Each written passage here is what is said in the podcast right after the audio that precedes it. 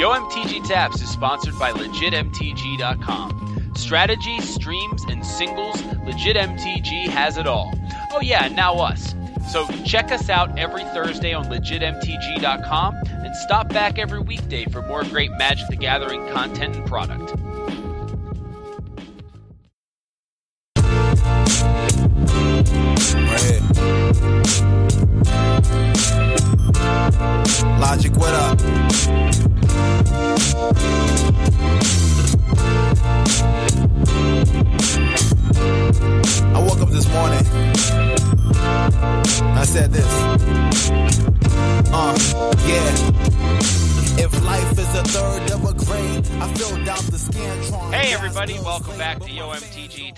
I'm Big Head Joe. And I'm Stephen Marshall. And we have got a spoilerific episode of YoMTG Taps for you this week. We are going to be talking about M15. M15 is a set that takes place. Eh, I don't know because they've confused the heck out of me with the flavor.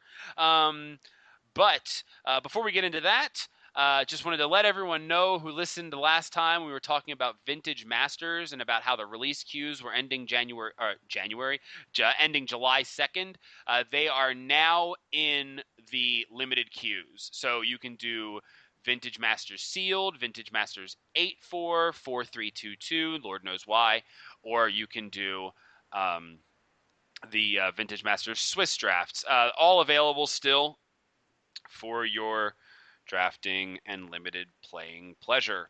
So also, also, yes, the will of the council bug has been fixed. Ah, okay. So, so no pack one, pick one on that anymore for the Uh, for the field. Probably, probably still pack one, pick one it, but yeah, it's, it's good. It's really good.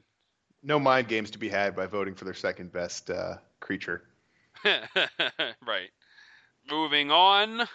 M15. It's here. We've got the full spoiler. It went up on Friday, I believe.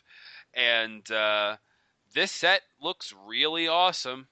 Um, I think we say that all the time. But, uh, I mean, I think everyone says that with every set just about, except for maybe like Legions. But that was a while ago. So, you know, the set looks really cool. And, uh, but who knows, like, what's going to actually go down with it.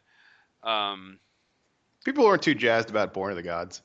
no, not really. I thought it was cool, but um, I also like bad cards, as you will see from our little review. Uh, so I posted to this morning, thanks to Tour de France. Um, I got up at 5 a.m. and was able to actually post ex- or extensive show notes uh, for M15. So I got to look at every the whole set and just kind of jot down thoughts on everything. And uh, my condolences to Mark Cavendish. Uh, hope he can get back on his bike as soon as possible. Um, and so you know, and and so I sent these notes to Steven, and then uh, Steven's like, uh, "Hey, um, kind of being a jerk in these show notes." So basically, he just went and trashed. He basically went through and like trashed all my show notes, which was really funny. But uh, so so we're gonna be arguing basically for the next hour and a half, which will be a lot of fun. Uh, and uh, that, that that's kind of what to expect. Uh, I've got a lot of goofy ideas, and and Steven calls them out as goofy ideas. So, uh, spoiler alert! Uh, just like the spoiler I got today from Facebook about True Blood. Bummed about that. Still can't watch till Tuesday. Oh well. Uh, so first of all, just first card here is uh, in white, uh, Ajani Steadfast, and just so y'all know, we're mostly going to be talking about constructed with this set review, um, eh, because limited resources does limited, and they do a really good job about it. And frankly, I mean, I've, I like talking about limited, and we will, you know, if there are cards we're excited about for limited, we will talk about them. But um, if you're looking for like a really, really comprehensive, amazing set review for limited, check out whatever limited resources puts up. Uh, they usually post on about the Friday, like the night before the pre-release. Check that out. You'll be you won't Yeah. be disappointed. That's Um, their corner. Yeah, that's I right. ain't trying to step to their corner. Mm-mm, no way, no way. Uh, you know, Come for the king, you best not miss. I'm I'm I'm from Baltimore, man. I know all about that. So, uh, like, um, so uh, Ajani Steadfast. Um, I I love this Planeswalker. Uh, I think It does lots of really cool stuff. The one thing I really like is the fact that it can, like, I mean, the, the minus two ability is my favorite. And when I was thinking about this card at first, I was thinking that it started with a loyalty of three, but it's actually a loyalty of four. So you can just burn up that minus two twice, which is what I want to do with the Ajani Steadfast. Like that's all I want to do with the Ajani Steadfast is to just burn that uh, that minus two twice and pump up either the new Jace or Kiora with the uh, with the minus two ability. Um, just because I mean the new Jace we'll get into, but a lot of people aren't too impressed with it. But that ultimate is pretty sick, and um, you know, blue white planeswalkers or or Bant walkers is not a far fetched um, deck idea. You know, like Bant control is not a far fetched uh, plan. So the Ajani Steadfast comboed with both of those cards makes their ultimates happen in two turns. So the way it happens is first you have an Ajani Steadfast on the field, um, and then you the next turn you, guess you plus one them. You know, um, then you play the new Jace or the new or new Kiora or the Kiora. Um, you plus one either one of those planeswalkers. You minus two the Ajani. The next turn, you minus two the Ajani first, and then you ultimate whichever one you have out. And that's just, I mean, second turn of casting it. Like, you know, I mean, a creature, you play it, it has summoning sickness. Next turn, you untap with it and you attack. This is like you play a planeswalker, you untap with it, and you ultimate. Um, you know, even if that's best case scenario, you know, I mean, if you're playing control, you've probably you know got a handle on the board. Uh, either one of those ultimates is going to really uh, damage your opponent, if not outright defeat them. Um, I like doing it with Kiora. I mean, at least the Kiora, like, because this whole scenario kind of depends on you know your opponent just sitting there and just watching you uh, play with your planeswalkers uh, yeah. while they do nothing. But uh, I think at least at least with Kiora, you're you're shutting down one attacker during during that whole the whole thing. I, I actually like a Ajani Steadfast. People are kind of uh, down on it just because the the minus two. It's it's either going to be good at putting counters on your creatures or planeswalkers, but not both. And so people are just like, well, that's you know you're leaving value on the table, but uh, I mean you, you you covered the what what it can do. I guess people just aren't used to growing the counters on their planeswalkers right well, that ra- that rapidly um, in standard right now. But I mean, just the side of the creatures where you're not, you know, you don't even worry about doing it with the planeswalkers. I mean, if you just curve out like, I don't know, you curve into, let's say, an experiment one into Call of the Conclave into now this is Magical Christmas Land, but Loxodon Smiter into sure. a Ajani Steadfast minus two and minus two next turn. I mean, you've uh, that's I don't know. That's a lot. That's a lot of power on the board. Yeah, there. no, it's true. I mean, you, but, but here's the you know just like so for the people who are thinking, oh, you you can only put it on you know planeswalkers or creatures. You've got a white planeswalker that makes three creatures for a plus one. So how is uh, can't you just play Elspeth and this in the same deck, and then you go, okay, I tick up my Elspeth and I put counters on these tokens? Like that doesn't seem bad. I mean, that doesn't seem like a bad thing to do. You, you're probably winning a game with a, an Ajani and an Elspeth on the board. Yeah, but you're, you know, I mean, you you win a game with an with a Elspeth and a Jace on the board too, uh, but it usually takes a couple turns. I mean, I mean the the uh, whatever one Architect of Thought. You know what I mean? Like usually, if I'm sitting across from a control player and they have both of those planeswalkers on the battlefield, that's usually the way games begin to end. So, um, you know, having the Ajani in place of the of the Jace and ticking up with the Elspeth and then ticking up the Elspeth with the Ajani and pumping up the creatures, I don't think that's a bad way to go either. Um, yeah, I mean, and maybe, maybe you finally get a white devotion deck. I don't know. And and in a tokens deck also, because I mean, there's a Naya tokens deck. I think Ajani Steadfast fits just fine in that too. Yeah, it'd be pretty good at that you know, because you're just like, okay, I've got all these tokens, pump them, pump them, pump them, you know. So that seems pretty good. Uh, so we like we like a Ajani Steadfast then, both of us. I do. I think it'll see play. Cool. Yeah, me too. I think it will too. Um, I hope that those cynical folks will trade me their Johnnies. Um, and speaking of Johnnies, we've got his Pride Mate. Ajani's Pride Mate um, is a uh, it's what is it double white? Or I don't have that. Nope. I don't one, actually. one in, one in a white for a two-two. Whenever you gain life, you may put a plus one plus one counter on Ajani's Pride Mate. Yep. First of all, remember it's a May ability, so uh, don't miss your triggers. Um, I think I, uh, you know, like people are already playing white aggro decks. Uh, I've seen white aggro decks running Path to Bravery and Archangel of Thune. Um, well, let's let's let's let's take this the concept one step further. I know you kind of hate this idea, but um, mm-hmm.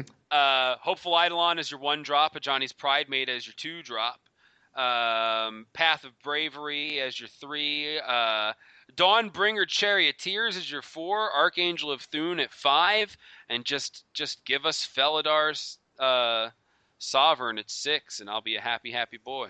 I don't know what that is. Um, it's like if you gain if you have 40 or more life you win the game or something and uh, it's a six it's a six drop. Felidar Sovereign is a 4-6 for 2 white and 4 it is a cat beast. It's a mythic from Zendikar. Vigilance lifelink at the beginning of your upkeep. If you have 40 or more life you win the game.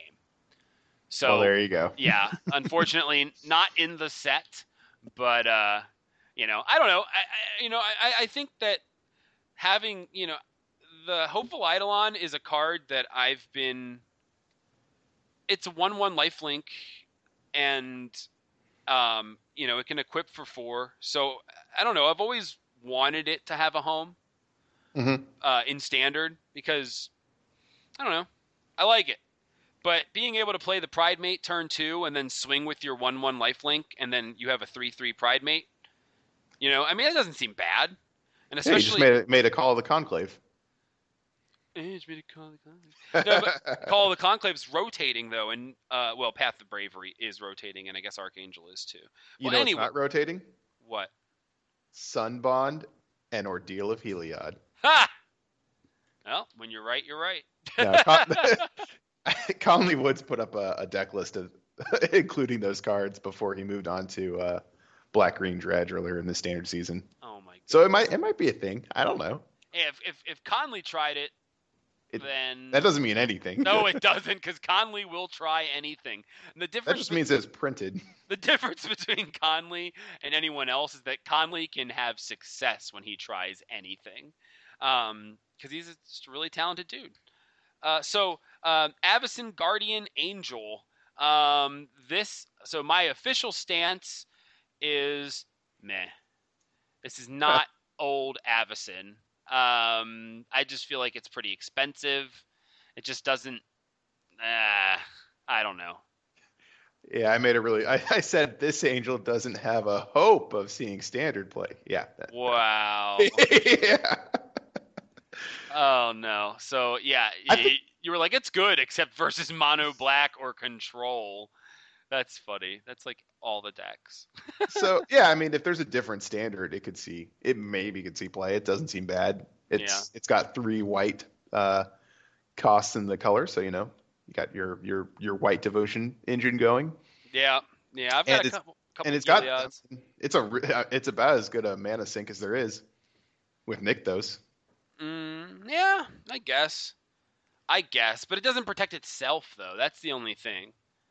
That's the only that's the only thing I'm not crazy about with it is that it doesn't protect itself. It only protects other creatures. So you go, oh, okay, you protect your other creatures. Yeah, I'll just kill that then. Yeah, and it doesn't save anything from a Doomblade or Hero's Downfall or Supreme Verdict. So Right. Yeah, I don't know. I'm not crazy about it. Yeah, like the old Avacyn was like, your stuff's indestructible. You know, it's like, yeah, that works. You know, it costs eight, but that, that I can I can roll with that. You know, but this just doesn't feel like it does enough, um, or it does a lot, but not a lot that I want to do with a what is the six drop? Is it a six cost or oh, five, two Five. three white. Yeah, Nah, okay, that's that's not bad. What is it like a what is it like a five four or yeah, five four flying vigilance. for five? Yeah, Okay, that's pretty good. that's not I'm bad. just, I'm just looking at the abilities. Five four flying vigilance for five. Serra Angel is four four flying vigilance for five. Okay, and with, the, with some extra upside. Yeah, all right, all right. yeah, mono white devotion. Yeah, all Just right. not just not this standard. Sure. Okay. Okay. You, you've kind of you've taken me off the official stance of meh and kind of to a we'll see. Cool. All right. I mean, wait, just wait. I mean, it'll be really cheap when no one plays it for the next several months. That's true. Get them like desecration demons when they dropped. Um, Battle Mastery. So Battle Mastery is a card that I like. You wrote you crazy, but I like Battle Mastery because uh, I played the Naya Hexproof deck at the TCG Player event, and uh, I went six three lost out on cash in my last round again, uh, which is always fun. Battle Mastery. So when I played the Hexproof deck, I really wanted Double Strike more than more often than not, and um, Boros Charm was cool, but like I always felt like I wanted one more Boros Charm than I had. Like when I needed it, I needed it twice. Like I needed it for like two turns. um, Battle Mastery just slaps double strike on something, and uh, you know, it doesn't pump, which is unfortunate, but I like it. Um, I, I think it wouldn't be terrible as like a one of, as like a fifth uh, Boros charm or whatever. But that's I, it. Huh? I wouldn't be running this over like. So you're already running four unflinching courages, right? Yeah. What about Gift of Orzhova? I'd I'd be playing that over this. Yeah, yeah. I mean, I really, I, I think I should have run it main deck. Um, actually, the one card that was just the most horrendous oversight, I think, on my part was the card Flesh and Blood. If I had like two Flesh and Blood in my deck, I probably would have top aided. Um, because like just have being able to go, I've got this 10-10 sitting here, you know, like I can't attack in or whatever because it's holding the fort down. If I could have just went uh 10 you, then like I would have won probably at least two extra games in the tournament. But uh, whatever. I, I, huh? just play more lifelink. Just play more lifelink auras. Yeah, I don't know. No, I mean, like, but the thing is though, like, if you don't have the unflinching courage, if you don't have the trample, like, just being able to like, like, tend them to the head is really good. It was a card I missed, and like, just I mean, missed entirely, and then also missed in hindsight. You know what I mean? Uh, but oh well. Um, whatever. I I don't think that the deck's going to survive back to nature anyway. We'll hmm. get there. Um, so uh, uh, Boonweaver Giant's next card. So like, there's all these really expensive like aura searching cards. Uh, like like tutor aura tutors. Like Boonweaver Giant costs seven to search up an aura. Uh, plea for guidance is like six. You get to search up two. Is it it's not aura specific. I think it's just enchantments. That, that's just enchantments. This right. one's aura. Right. This one's aura uh, specific. Um, if there was like some sort of like Eldrazi conscription or something in standard, like you know something really expensive to properly abuse this with, and I think there are like one or two like six drop uh, enchantments from like. Theros or not Theros block from like Return to Ravnica block. I want to say there was like a six mana aura that was like blue and white. I can't remember what it did, but like Jameson had them in his like like ten cent pile or whatever. Oh, I know what you're talking about. Yeah, it, it, but it only gave like plus X plus X for like each card in your hand, I think. And if you dealt damage, you draw. I don't even remember. Yeah, but I mean, like, so like something like that. You know, if there was something that was just big enough that like playing this for seven and searching that up was worth it, um, but it just seems like it's just way too expensive to like actually get any value out of it. Righteous authority. There we go. What does it do? Um, enchant creature. It's three blue white. Enchanted creature gets plus one plus one for each card in its controller's hand. Though, as a seven drop, uh, you're probably not getting much of a boost there. Yeah. At the beginning of the draw step of enchanted creature's controller, that player draws an additional. Nah, no, this no. No, not even worth it. No. You know, but something like that in terms of like really expensive aura, you know, if you could search it up and throw it on there, maybe it would be worth it, but I just don't think so. Um, so, uh, congregate, um, congregate, my note on congregate is people will play this at the pre-release and you will beat them two turns later. That's, that's my note on congregate.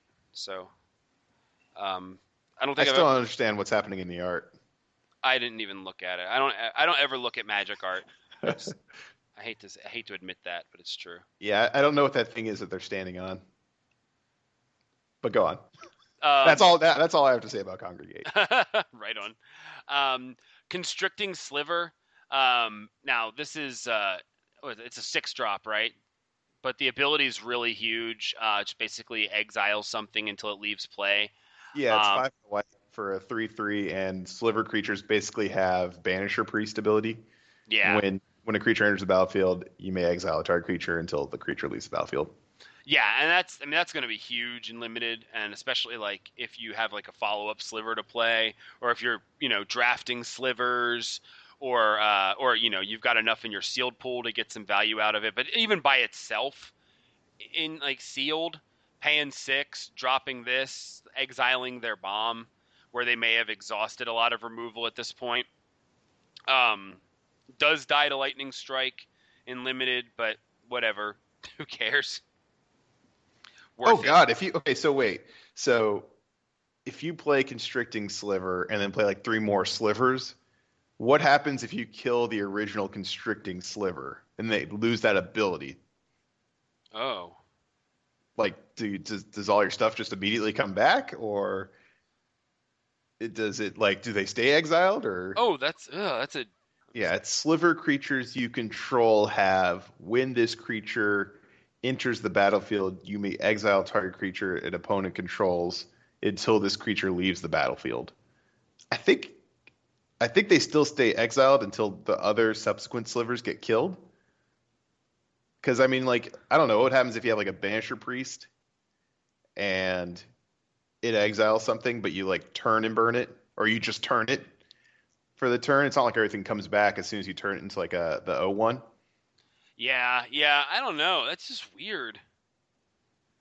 I I, I want to think that it works that way, but if the creatures l- like lose that ability when the sliver leaves, Well, it's only depend like um, the exile. I think the creature being in exile is only dependent upon the presence of the creature that put it in exile. And so even if it loses that ability, it still is only in exile until that creature leaves.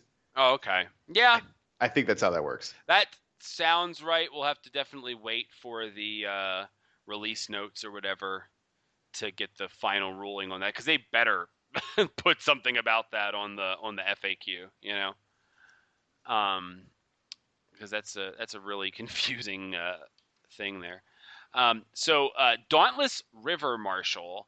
Uh, this seems really good in uh, in like limited, and it's actually could be you know could see some play in like blue white aggro because blue white aggro is a thing right now um, in standard. It's not a great thing, but it exists. Um, it's a it's a two one for two uh, that gets plus one plus one if you control an island, and then has blue and three tap target creature.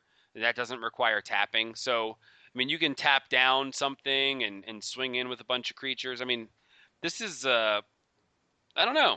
It's uh, I mean, like I think okay, so this would be good in blue white aggro while Hallowed Fountain exists in standard because I don't really see this being any good without like something like Hallowed Fountain.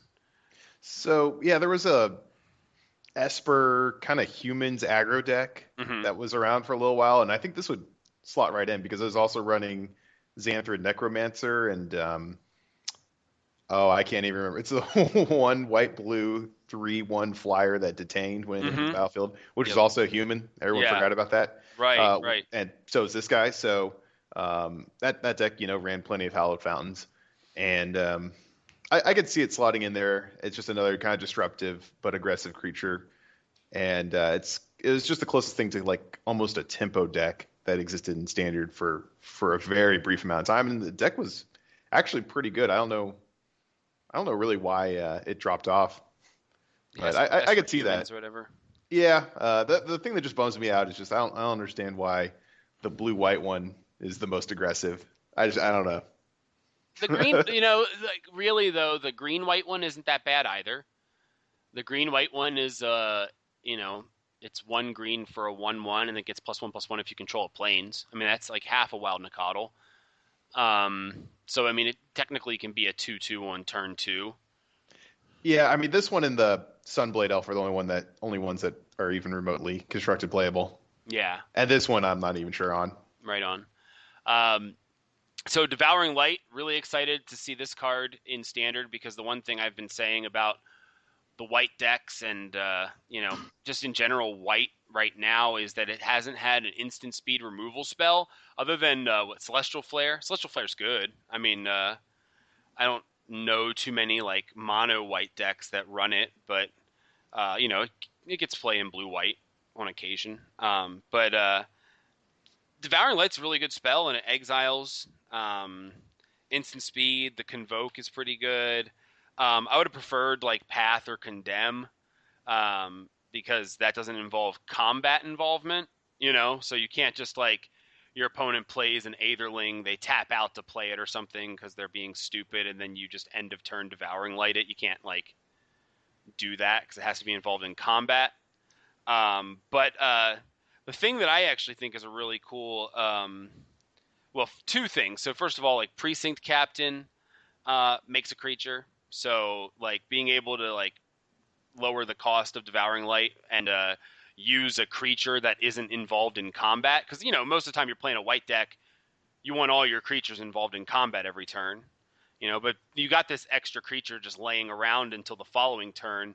You have something to do with it. You can use it as mana to cast your Devouring Light um, or um, the the Brimaz. So like Brimaz has vigilance, Token has vigilance. You can attack with them, and then you can use them both for the uh, for the convoke, which Steven does not seem to be a fan of that idea, but uh, it's a really good idea. So I don't know why you're not a fan of it. It's not uh, okay. Actually, walking it through, I, for, I I wasn't thinking about it, that the Brimaz tokens also have vigilance, so you can then you can attack with them and also you know use them for convoke. Yeah, you can. It's slightly better. yeah. I just I just don't like.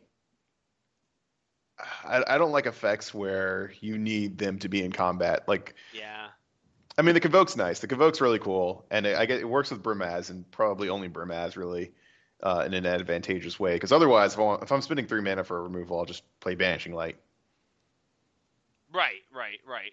because I don't really need an Azorius charm effect in an aggressive deck Yeah. where you like you know, like need them two blocks and then you're not dealing damage and then you get to deal with the the threat. Yeah, if you've got three untapped creatures, they're probably not going to uh, attack in with the one creature that you uh, need them to attack with.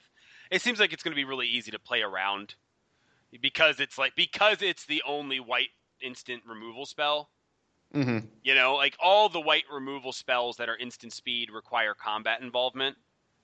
So like if you're sitting there holding up two white and an untapped creature and then like y your opponent has a ginormous creature, they're probably not going to swing in because they know you've got it or they're going to assume you've got it, but at the same time, you know that might not be a bad trick to play. I'm not a big fan of tricks, but uh, you know, it's a good way to mess with your opponent if you're into that sort of thing, I guess. I mean, convoke tricks are a lot harder to play around because you could be tapped out. I mean, if I'm if I'm playing, uh, so I was playing the Naya tokens deck and I've got like an Elvish Mystic on turn two, but I'm playing against blue white and they have a island and a plains untapped up. I'm not going to just swing in for the free damage just because it's more than likely an Azorius charm. Right, right. that way. So um, yeah, any of the combat white instant removal spells are, I don't know, they they they're they, they're pretty easy to play around, but I, I guess Convoke can make make a, a bit of a difference. Yeah. Um, now, ephemeral shields, that's the one that gives indestructible, right? It is one Yeah, and a white. Cool. Yeah. vote. Yeah. Um, now this one could just be free with Brimaz plus the token, which I actually really like because Brimaz is a creature that you want to kill because he's a nasty bugger. Um, so like that could actually be really good because yeah, you know, you want to indestructible's nice and free indestructible is really nice and still being able to attack with your creatures, which again, like we said, is the purpose of an aggro deck is to attack with your creatures. Uh, seems decent. It seems like a decent way to protect them, but uh, I don't know. Yeah, I liked it. Yeah, I no, this one I actually agree with. This one I, I would imagine sees play. I mean, um, oh, the, I can't think of it now. The one white instant with uh, Strive. yeah, Mhm. That, that that's C's play now. Uh, that gives indestructible, Right. and this one you can actually still tap out and you know save your Brimaz against like a Supreme Bird who can keep swinging next turn, which is just pretty sweet. True. Very true. Yeah, Brimaz is good. It's a good card. Brimaz is a very good card. Um, they've they've seen a little dip in price, not too much, but enough to make me want to lock down my play sets as soon as possible because it's a really good card, and I think it's going to see a ton of play after rotation, even if it's not seeing so much right now. Mizzium Mortars is still a card. Um, Yeah, but White Devotion. White Devotion, there it is. Yeah. You're you're all in on this White Devotion plan, man. Um, Spear of Heliod, Heliod himself and Brimaz, right there. Boom. Yeah, Heliod's double tur- vigilance. Heliod's turned on. Vigilant vigilance. Um. Uh, speaking of Heliod, wow, good transition. I didn't even mean this. Heliod's Pilgrim. so this card's named after a Theros god. Like, didn't we just have Theros? Like, this just feels like the flavor for this set just seems all over the place, and I don't really like it. Um, like you've got, I mean, I understand the souls of the certain places, but then you've got like Kinsbaile skirmishers, and it, they just kind of went, "Hey, you know all the like, all of the things that we did and all those other sets. Let's just put them all in here." Like the past uh, core sets have been, you know, even if they made new cards that were similar, they've been like kind of um, plain neutral. You know what I mean? It's like, self-contained. Yeah, like where this is just all over the map. And maybe there's a story behind that. Maybe there isn't. I would like to think there is because they usually put a little more thought into these sort of things. Um, but regardless, uh, Heliod's Pilgrim is a really good card. Um, it's a three mana tutor for an aura on a body. I mean, that's really good. Yeah, I mean, I I, I think it's great. It's uh, I think you could have gotten away with printing it at one on white, but I guess they're just too scared after Stoneforge Mystic. But One there's on a not. white? Yeah, No way. Stoneforge Mystic. That's Stoneforge Mystic stats. One Yeah. one white for a one two. Yeah, but it was also Tutor. a rare, and it's now like thirty bucks. So I mean, like, this is an uncommon, and you do you really want to do that? I don't know. It's a common. It's a common. oh, it's a common. Jeez. Um, I just assume this is an uncommon. This is such a good card. And but now the one thing to remember about this card is that it does not tutor for bestow creatures. Yeah, I didn't know that. Yeah, because they're they're creatures when they're anywhere else. You have to pay their bestow costs for them to be an aura. is there is there any application for this card outside of like Naya Hexproof? Like, are there any like could you make like a tutor package of like one ofs? Um, like I don't know, Chain to the Rocks or Underworld Connect. I, I couldn't really think of any like really amazing one of uh, auras Well, that you'd want. Chain to the Rocks is really good. Banishing Light. Banishing Light's not an aura though. Oh, you're right. It's, it's not. gotta be an yeah. It's gotta Yeah. Oh, good point. Um. I couldn't really think of that many. I don't know.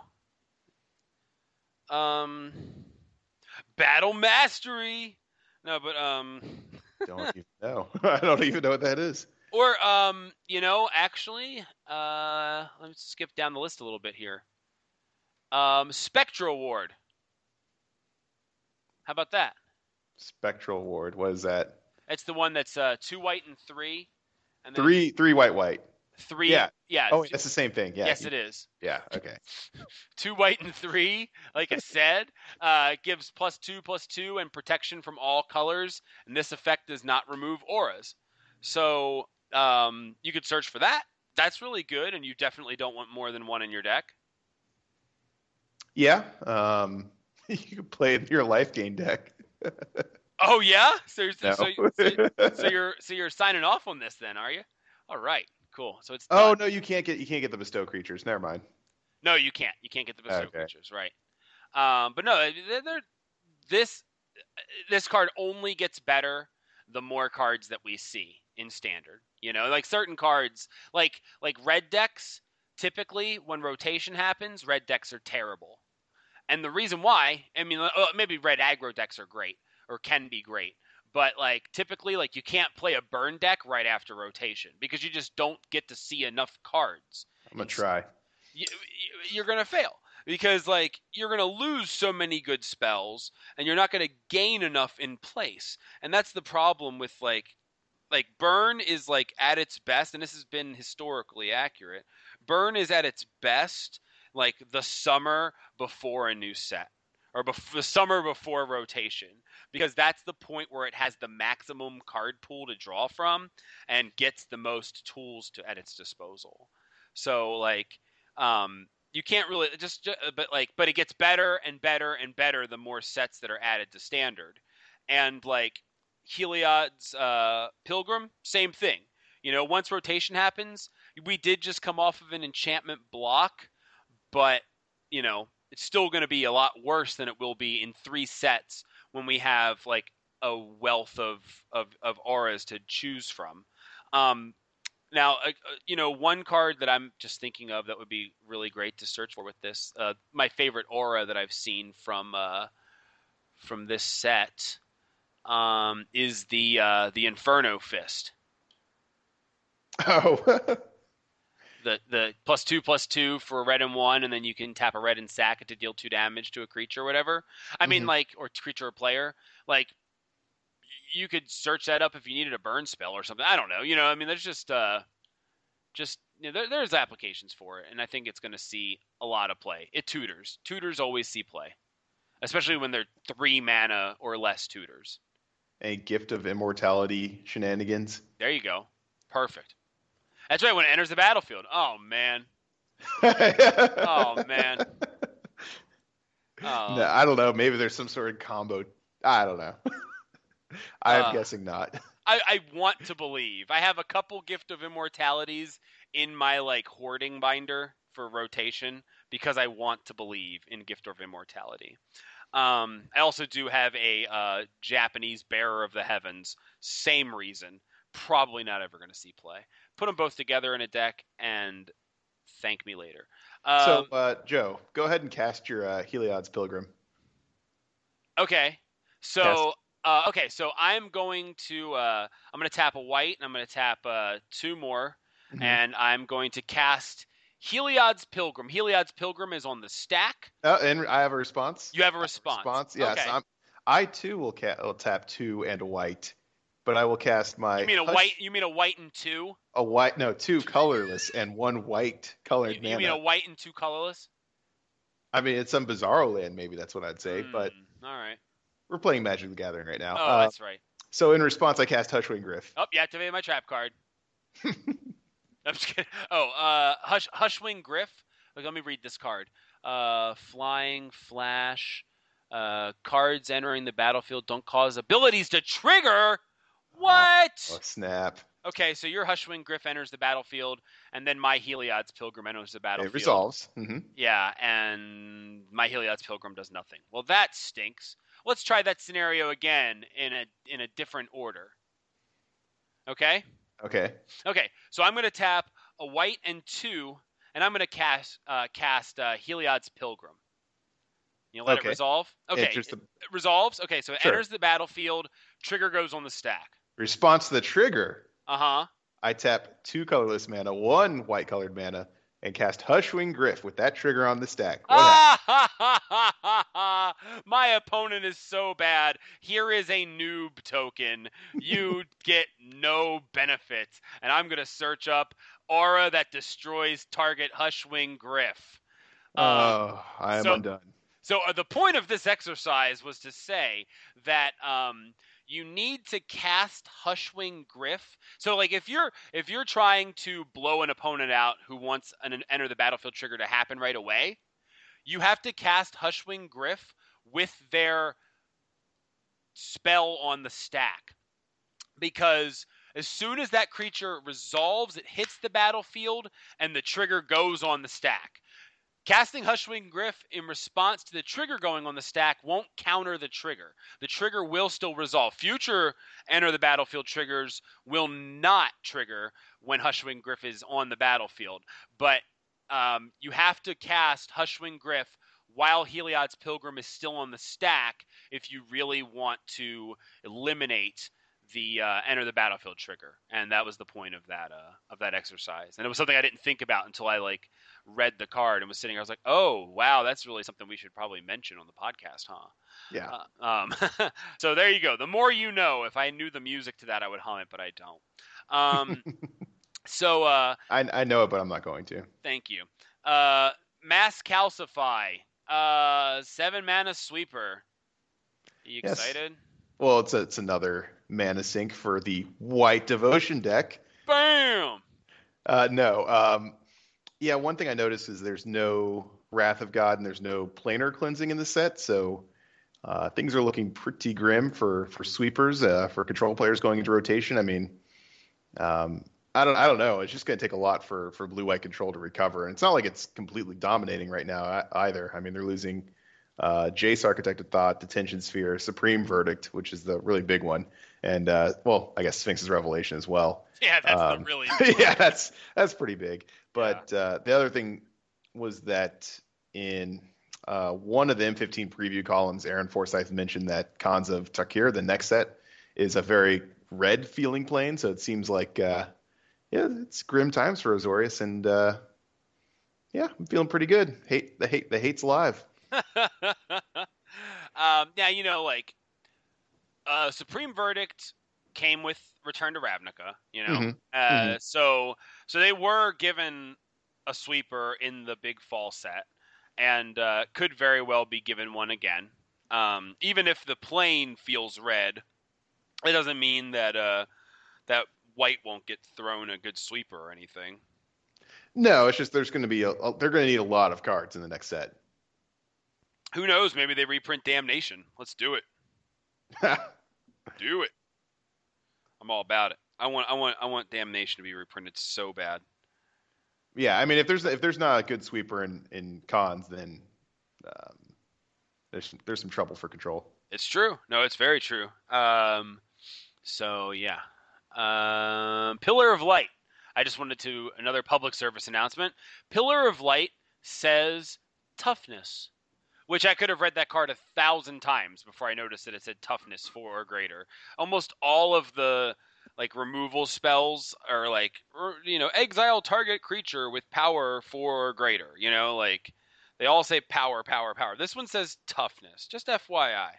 It's not based on power. It's based on toughness, which is good if you're trying to remove a wall of frost. Um, but Lord knows why you'd waste a removal spell on that. Uh, preeminent captain. Uh, preeminent captain uh, can potentially give you free stuff. When it attacks, you can put a soldier from your hand into play, tapped or attacking. Um, you know, this could just be a little like way to gain incremental value in like a in like a tribal soldier deck. You know, like if you're just playing like white soldiers and you just you know three drop and then you swing and you play another three drop. So you can play like you can play Brimaz off this. You won't get a token the turn that you play it, and Brimaz will actually be attacking tapped, which is kind of awkward. But uh, but you can play it, you know. And uh, just want to apologize to Ryan Gurmore because this card does not make Foundry Champion good. Sorry. Yeah, I mean, I, I kind of actually I did a gatherer search when I was building a Pauper deck a little while ago. Um, oh gosh, this is before Theros came out, I think, because I was just seeing I was trying to make War Falcon work, which you need like a soldier or a knight on the battlefield for it to Yeah. attack. Um, there's actually a surprising number of soldiers, like um, uh, like Loxodon Smiter is a soldier, um, Oh, wow. but there's not really that many um, that you're really cheating into play after. So you've already got three mana to cast this guy, and then the next turn he's swinging. So I, I don't really know what's stuck in your hand that you're actually getting getting a, a discount on or getting a big bonus on Yeah, by I cheating them into play. yeah, I don't really know. Um, I mean, this card, this card was, you know, this is a reprint. Mhm. Um, I can't remember if it actually saw any play when it was printed originally, but um, my guess is no. Um, and that was even with like soldiers, you know, being a thing. You know, and this was like a lore, Morningtide card, I think originally, and I don't think it saw any play then. So I don't know. Maybe I'm wrong. Correct me if I'm wrong here, internet. But uh, I'm, you know, I don't think it actually saw much play. Um, so It's a uh, pretty bad reward for filling your deck with soldiers. Yeah, true. Raise the alarm. Uh, this is a really exciting reprint. Speaking of exciting reprints, um, Purphoros says thanks Hmm. uh, for this because I want to make a red white tokens deck happen. Um, like I, I don't I, I don't understand. I mean, I'm not trying to get like a lesson here, but I, I don't really get the Naya tokens where you could just play red white tokens. I think that like raise the alarm is obviously a huge addition to being able to streamline and just go two color. Um, You got Young Pyromancer too. yeah, true. And Bonus token. there you go. No, really. I mean, really, really, really. Like, like right after M15 is spoiled, I might make some deck like this. Uh, there's a lot of things that are interesting right Molten now. Birth. Ha, that's still around. Oh my god, I forgot about that. Yeah, Molten Oh, Birth with man. the Young Pyromancer out and a Oh. Purphoros. Now you're now you're in business. Oh man. I don't know if this is any good though. No, no, no. Okay, okay. Ultimate combo. Ultimate combo. You ready? This is it. This is it. It's going down. All right. Purphoros. Hornet Nest. And Shivan Meteor. Gotta say, I'm uh, a little underwhelmed with that one, especially since I'm currently googling Shivan Meteor. well, there you go. I want it. I want to do it. I want to do it so bad. You have no idea. As soon as I saw it, I was like, any of the cards that say 13 damage, like uh, Blasphemous Act, same thing. you know, Blasphemous Act is a little more expensive, less expensive if you have creatures out or whatever. Or it's like one less to cast for each creature on the battlefield, isn't it? Don't think you want to be running Blasphemous Act in your tokens deck. Yeah, you do, because you got Hornet's Nest. Oh yeah, I forgot about That's that. what I'm saying. You do. Yeah. You have Hornet's Nest out, and then you go Blasphemous Act, make 13 tokens, deal 26 damage to your opponent. Um, Staticaster you. that doesn't matter. The triggers are on the stack. You didn't. You you cast your gryff. You cast your gryff after the triggers went on the stack. Oh, sorry. Jeez. Um, but you probably have Torpor Orb on the battlefield anyway because this is modern we're talking about here. So, oh well. Relevant. Yeah, totally. Um, so return to the ranks. Um, return to the ranks. Like I, I, I want to think this is good, but the problem is like Immortal Servitude never saw play. You know, like this thing is mana efficient if X is three or greater. Because like if you've got like two two twos and you're paying four mana for two two twos, that actually makes sense. If you're paying five mana for three two twos or better, you know, whatever, uh, it gets better.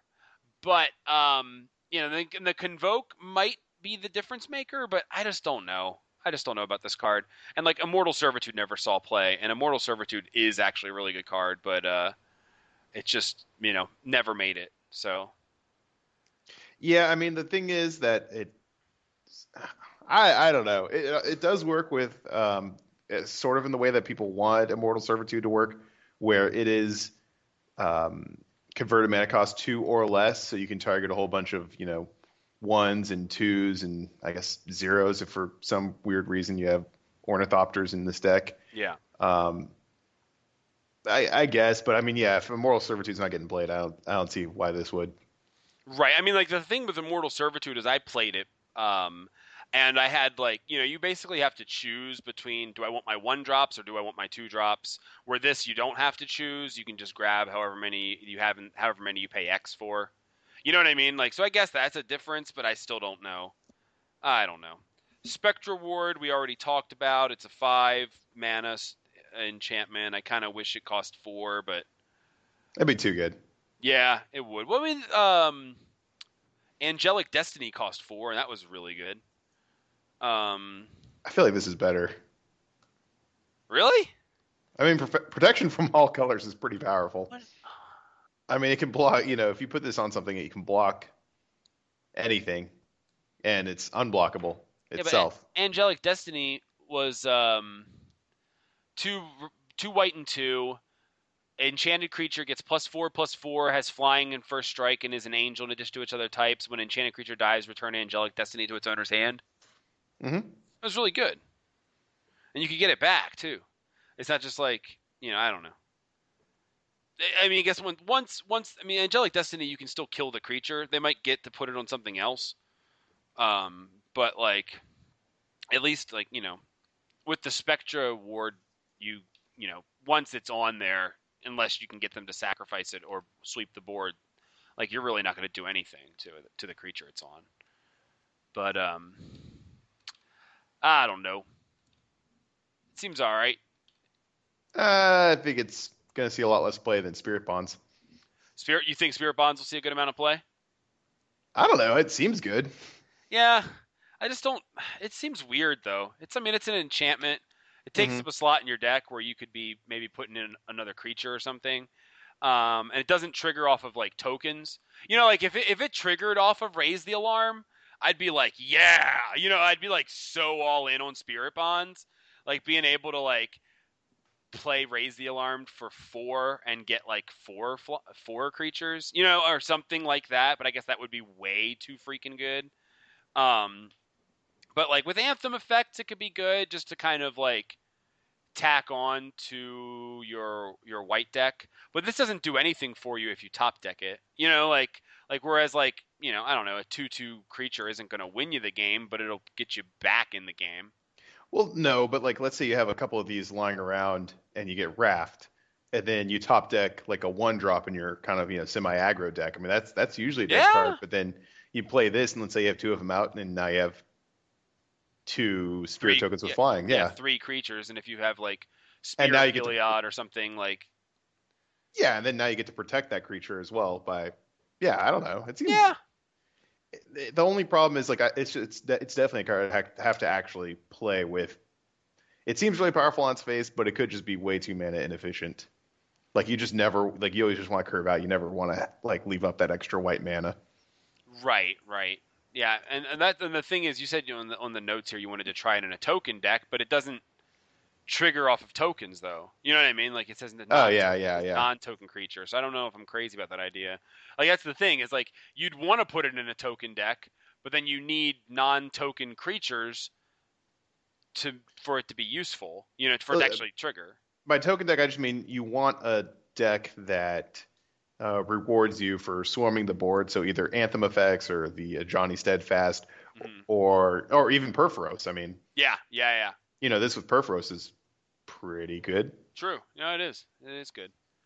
Um, so uh, triplicate spirits, I think it's a good fit for a token deck. I mean, we've seen what uh, what Battle Screech can do in terms of the flashback. I mean, you know what I mean? Like in in the Vintage Masters, like tapping three creatures, you'd have to pay three mana also, but you get three creatures instead of two.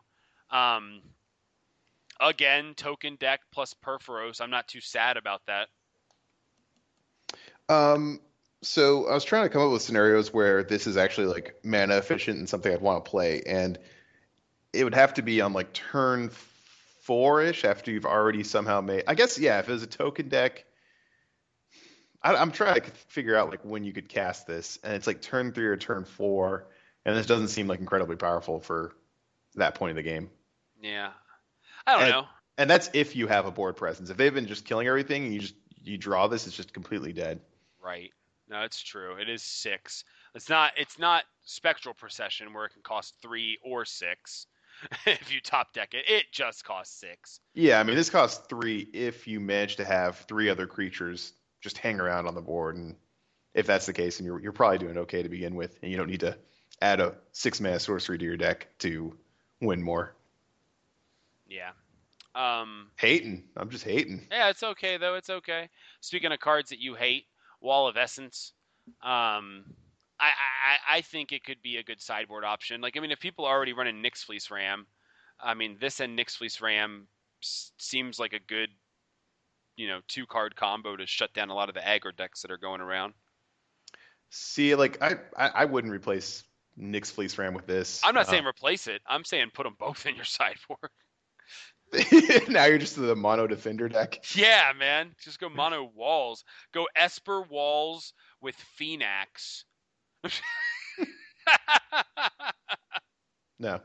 No, see the reason, like, because in the Naya tokens deck, uh, there's a um, there's I think two Nyx Fleece Rams in the sideboard, but there's also three or maybe even four. I, I run four between the main and the side Archangel of Thune, just because that you know just repetitive life gain triggers just it combos really well with that. This, I mean, it's just yeah. one off, and they can probably recover from that because you're not going to. It's just one big, I guess, gulp of life gain, and if they have any kind of like you know target creature can't block effects, then you're just very sad. No, it's true. No, the, the, the target creature can't block is is a major you know roadblock for this card. Um, but like you know four tough. If it was three toughness, I'd be like nah. But like four toughness and then gaining life equal to the damage dealt, if you can block like a three three, or if you can block like you know, let's say Boros Reckoner for instance, you know, like you gain three life, which negates a second creature that's attacking, and and it doesn't die to like most of their remove. It dies to to uh, what's it called, mortars. Mm-hmm. Yeah, but it doesn't die to a lot of the burn spells. So I don't know. I, am not. I'm not. I'm not. Oh God, it's only combat damage. Yeah. Oh, oh you mortar this thing and it's just gone. Yeah, yeah. No, it's true. I didn't realize that actually. It's you know, it doesn't die to, to mortars. What? Nyx Fleece Ram. True. Very true. All right, all right. I'm not. I wasn't sitting here saying it's the future of, of standard, but there just seems to be a lot of things in place that uh, are going to stem. You have legacy playable question mark on the notes. No, I'm sure. I, was like, I was like, no, you have that for Lava Axe. but um, uh, Warden of the Beyond, I don't think it's good, but it's a, it's a unique card. Um, in terms of uh, it pumps uh, if your opponent has a card in exile, which is just strange. I've, they've never done that before. I don't think, unless they've done it in Commander set that I haven't paid any attention to. I thought it would have been really cool if they'd like took a risk and made this one in a white. Ha! Yeah. Because I mean, I'm, there's not that many cards that I, I, guess in modern they could have been bad with Path to Exile or something like that. But um, I mean, what in in standard you really only have like Banisher Priest or Rest in Peace, I guess, if you if you exile all their cards in the yeah. graveyards. Um, or yeah, it was I mean, plus two plus two for each card your opponent controls. And that would be broken. That would be broken. no, because because I mean you know the the reward for this is a four four vigilance, which which is okay. I'd just rather play Loxodon Smiter and get a four four uh, unconditional, uh, uncounterable, or even yeah. uh, uh, the emissary of uh, Xenagos. I yeah. mean, sometimes that ends up being like a four four trampler. Uh, and both those cards are not getting played right now, so I don't Fanatic. know if. Uh, Fanatic yeah. Xenagos. Fanatic, yeah, that's what I was thinking of. Um, so I, I, just don't see this getting played. No, me neither. But uh, I, I just thought it was worth mentioning because it got a pump off of a really, you know, unique condition, which I thought was cool.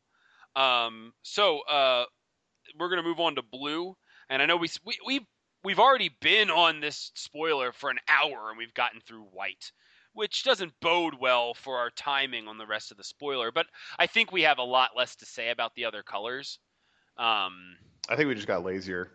We might have, yeah. yeah we're just like, oh man, it's taking forever. Yeah, it was like I was like I'm like writing like the paragraphs for the cards on this, and then I get down to like that like five color sliver, and I just wrote "strong" in all caps. yeah, you had a paragraph on Pillar of Light. yeah, right. Uh, so anyway, um, Aether Spouts. Um, this, I like this card a lot. Um, instant speed, five mana. You know, it's a it's a it's a board wipe. Um, is it is it opponents or is it for each attacking creature? So I'm attacking. So it's attacking. Yeah. So um, so uh, Aetherize was the one that was like a blue and three, right? The instant speed. Yeah, the one you're trying to run in your maze deck. Yeah. Mm-hmm. This is a much much better version of. Much better version of exactly. Um, you know, it wrecks tokens because the tokens just go away. Um, if even if they have like three creatures, like they put them on top their library, and like they're only drawing one a turn. You know, like you just really wreck somebody with this card. It's basically is everything that like I hoped Whelming Wave would be. like, well, I mean, you know, like Whelming Wave is like you had some high hopes for Whelming Wave. Well, it wasn't even high hopes. It was just like, you know, four mana bounce the board. That seems good. It does, you know, but then like it's just not that good. Where this is like instant speed, you can blow somebody out with it. Um, I don't know. I think it's really good. You're not so pumped about it. Oh no, I am. I, I think it's just, it's. I'd have to actually go look, but I mean, I think other than the um, the artifact, this is probably the best sweeper in standard post rotation. Yeah, depending obviously depending on what we get in Khans, but uh, I think this is good. Um, you know, like being able to like they get to choose, of course, so they're never going to choose what you want them to choose. Or they could screw up or they could screw up, right? Yeah, they might just be dumb. yeah, you know, like that, that that gives them a lot of room to mess up. You know, they they put things on the wrong order on top of their library. Next turn, you see them draw their card and they make a sad face. I'm like, you put it there. like, I must be winning, you know. um, so uh, so so Stephen's really pumped about the next card. Amphin Pathmage. I just like that he's this. I just like Salamander Wizard. I just like the. Uh, I don't. I don't think I've seen that type before. I just think that's really cool. We should not spend any more time on it if we no, ever want no. to go to sleep. no, no, no. Uh, but that that is really funny. Um, uh, Chasm Skulker. Like when I first saw this card, like I wanted to like it. Uh, I mean, with, with with Supreme Verdict and Sphinx's Revelation around, you know, it gets plus one plus one counters when you draw a card. Um, and then when it dies, you get tokens equal to the plus one plus one counters on it. But like it starts off as a one one for three. It has no evasion. Uh, just doesn't seem like enough. Like it's like you're doing too much work to make a one one for three good when you could be playing like a good creature. Although you are doing the things that your deck is doing anyway. I don't. Mm-hmm. I don't think it's good. I looked at it. My my my initial response was like, oh, this is kind of oh, if I do this and then this and then this, this is good. But I think any card is good if you do three things to the board to make it good, right? Pretty much, yeah. I mean, it, it it's going to be an awesome card in a control deck that you're already going to win, like in a in a game where you're going to win already, because most times, I mean I don't know. I mean, most times if you cast Sphinx's Revelation into a Supreme Verdict, you're you're doing all right. you don't need a card that's awesome after you do that. what what you need with three drop is to survive until you can do that. So like a right. sphere or another banishing light. Yeah. Light, yeah. you're gonna draw this when you're up against some aggro deck and just be like, I yeah, I deserve this. yeah, right. oh man. Yeah, it's not very good. Oh well. I wanted it to be good. It makes squids. But hey, can't always get what you want. Uh, Chief Engineer.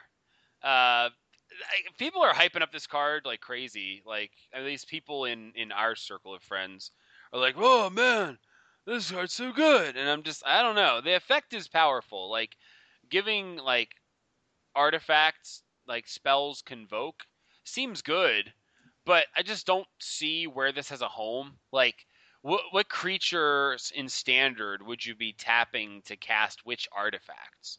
You know, I mean, like, yeah, you can use your Ornithopter for mana or something, but like, you got to play this card to make that happen. And if you're trying to ramp into something, why don't you just play like, you know, the hexproof guy, you know, Caryatid, like, or, or you know, or play green and ramp into something like Scuttling Doom Engine. Like people are like, going, oh, I can ramp into Scuttling Doom Engine. It's like, okay. Scuttling Doom Engine is a power has a powerful ability. It does. It's it's a neat card. I like it. Um, but like, you know, why don't you just play that in a green ramp deck? You know, like really. I mean, if you want to play Scuttling Doom Engine, why don't you just ramp into it with with with Mystics and and Caryatids? Why do you got to put this card in there? And then like, you know, like in like modern and things like that, you've already got an affinity deck. You know, like affinity does its thing yeah, but you can cast your Ornithopter with Convoke. you already do, though. You tap zero creatures to add zero mana. Um, but uh, but yeah, I don't know. I, I I can see where the ability is powerful, but I just don't see how it fits into anything that exists or anything that could exist. Yeah, I mean, in standard, I definitely don't see it. Because um, I was thinking, well, I mean, you know, you cast uh, Master Waves, and then you can convoke out uh, Hall of Champions. It's just like, well, that's just a horrible two card combo.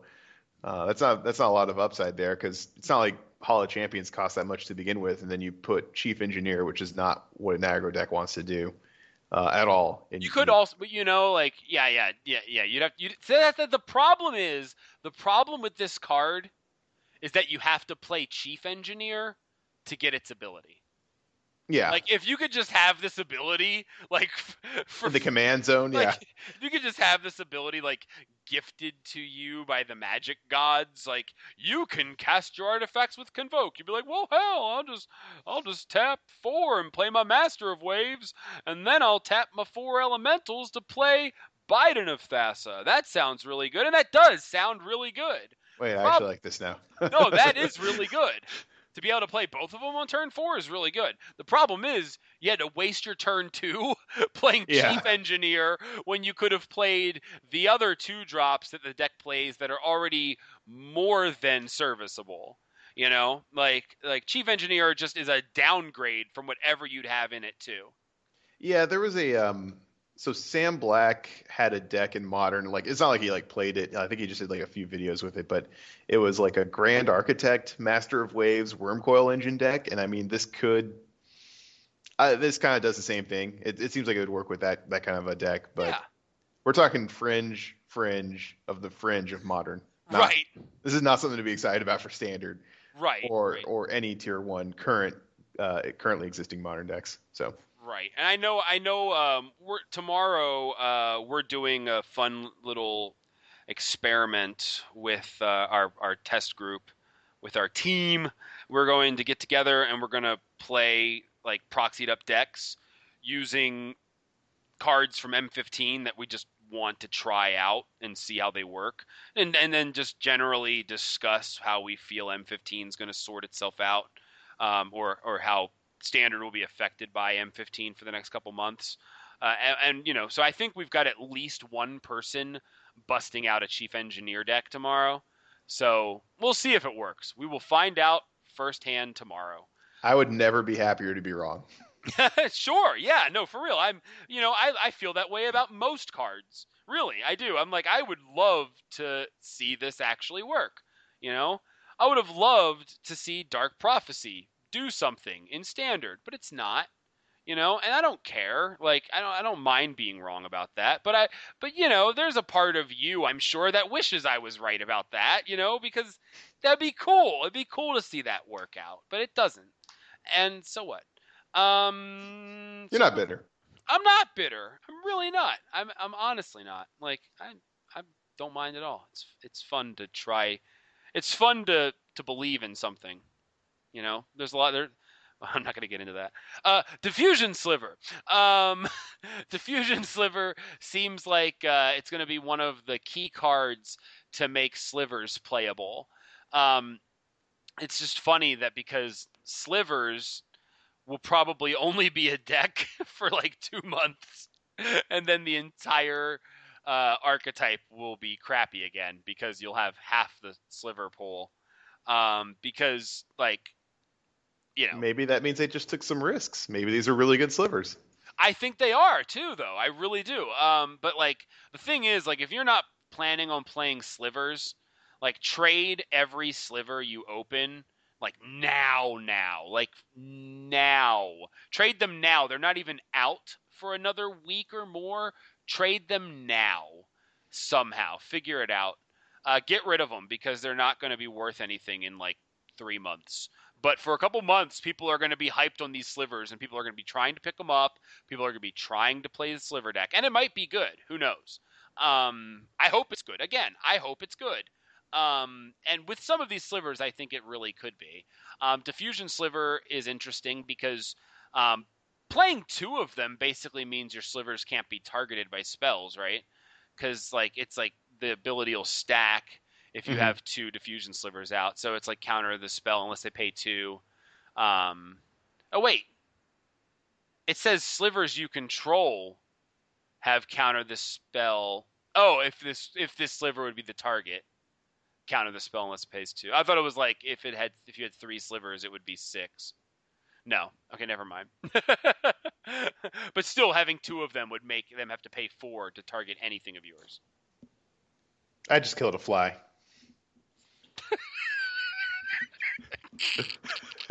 Sorry. that just reminded me of like uh, my friend was at this conference for work, and uh, and this guy starts telling this really long story like at this at this conference in this conference room like you know it's like a q&a kind of thing this guy raises his hand and he's like yeah blah blah blah and telling this really long story that's like not interesting at all so then right after the guy's done my friend mike raises his hand and gets called on and mike stands up and he goes one time my friend saw a deer and sat back down like the whole room cracked up. it just reminded me of that. It's like you obviously are very excited about slivers. No, but um No, I I think diffusion sliver um so I like a lot of these slivers, um, but the problem is, is a lot of them are like one ones for two, and if slivers is going to be playable in standard, it's obviously going to be an aggressive deck. And yeah, you got like predatory sliver and stuff. You got ways to pump them there's a there's a few ways, but I mean, there's only so many of these that you can run before you just flood your hand with like really unaggressive cards that now have you know protection. You've you've protected your really crappy creatures that can't kill your opponent. Right. Um, I I think like one maybe this if you play this maybe like a, as a one of or two of I would I would say. Um, I could see it getting played in in modern slivers where it's more of like a combo deck. Um, it's it's not really a deck, but when people play it, they play it as if it were a combo deck because mm-hmm. um, it runs frenetic sliver, which basically gives all cre- all slivers zero, and you can flip a coin. If you win the flip, you remove the creature from the game and return to play. But if you lose it, you sacrifice it. Yeah. Along with dormant sliver, where all slivers have defender, and when the creature comes into play, draw a card. So you just you can kind of start cycling through your deck. Hmm. Uh, but you have to like protect those slivers basically, and this would kind of help that. Right, right. Hmm. Yeah, that's interesting. Yeah, there, there's a lot of slivers that'll do cool stuff, and we'll be going through all of them here in a second. Um, Dissipate. Uh, they finally stopped printing cancel in core sets. Hmm. Thank you. I mean, Dissipate isn't that great, but uh, it's better than cancel. It's not better than dissolve. Scry is huge. Um, I'm really curious if like anyone tries to make a you know a draw go kind of control deck happen um, if uh, if they ri- wind up running both of these or if there's some sort of split or if dissolve is just so much better than dissipate you know well uh, not not if you have a warden of the beyond yeah but if you have a warden of the beyond in your control deck you're already losing um and if you think of, if if if you think about the game, you lose the game. Um, so uh, yeah, we'll skip that. A lot of people just lost.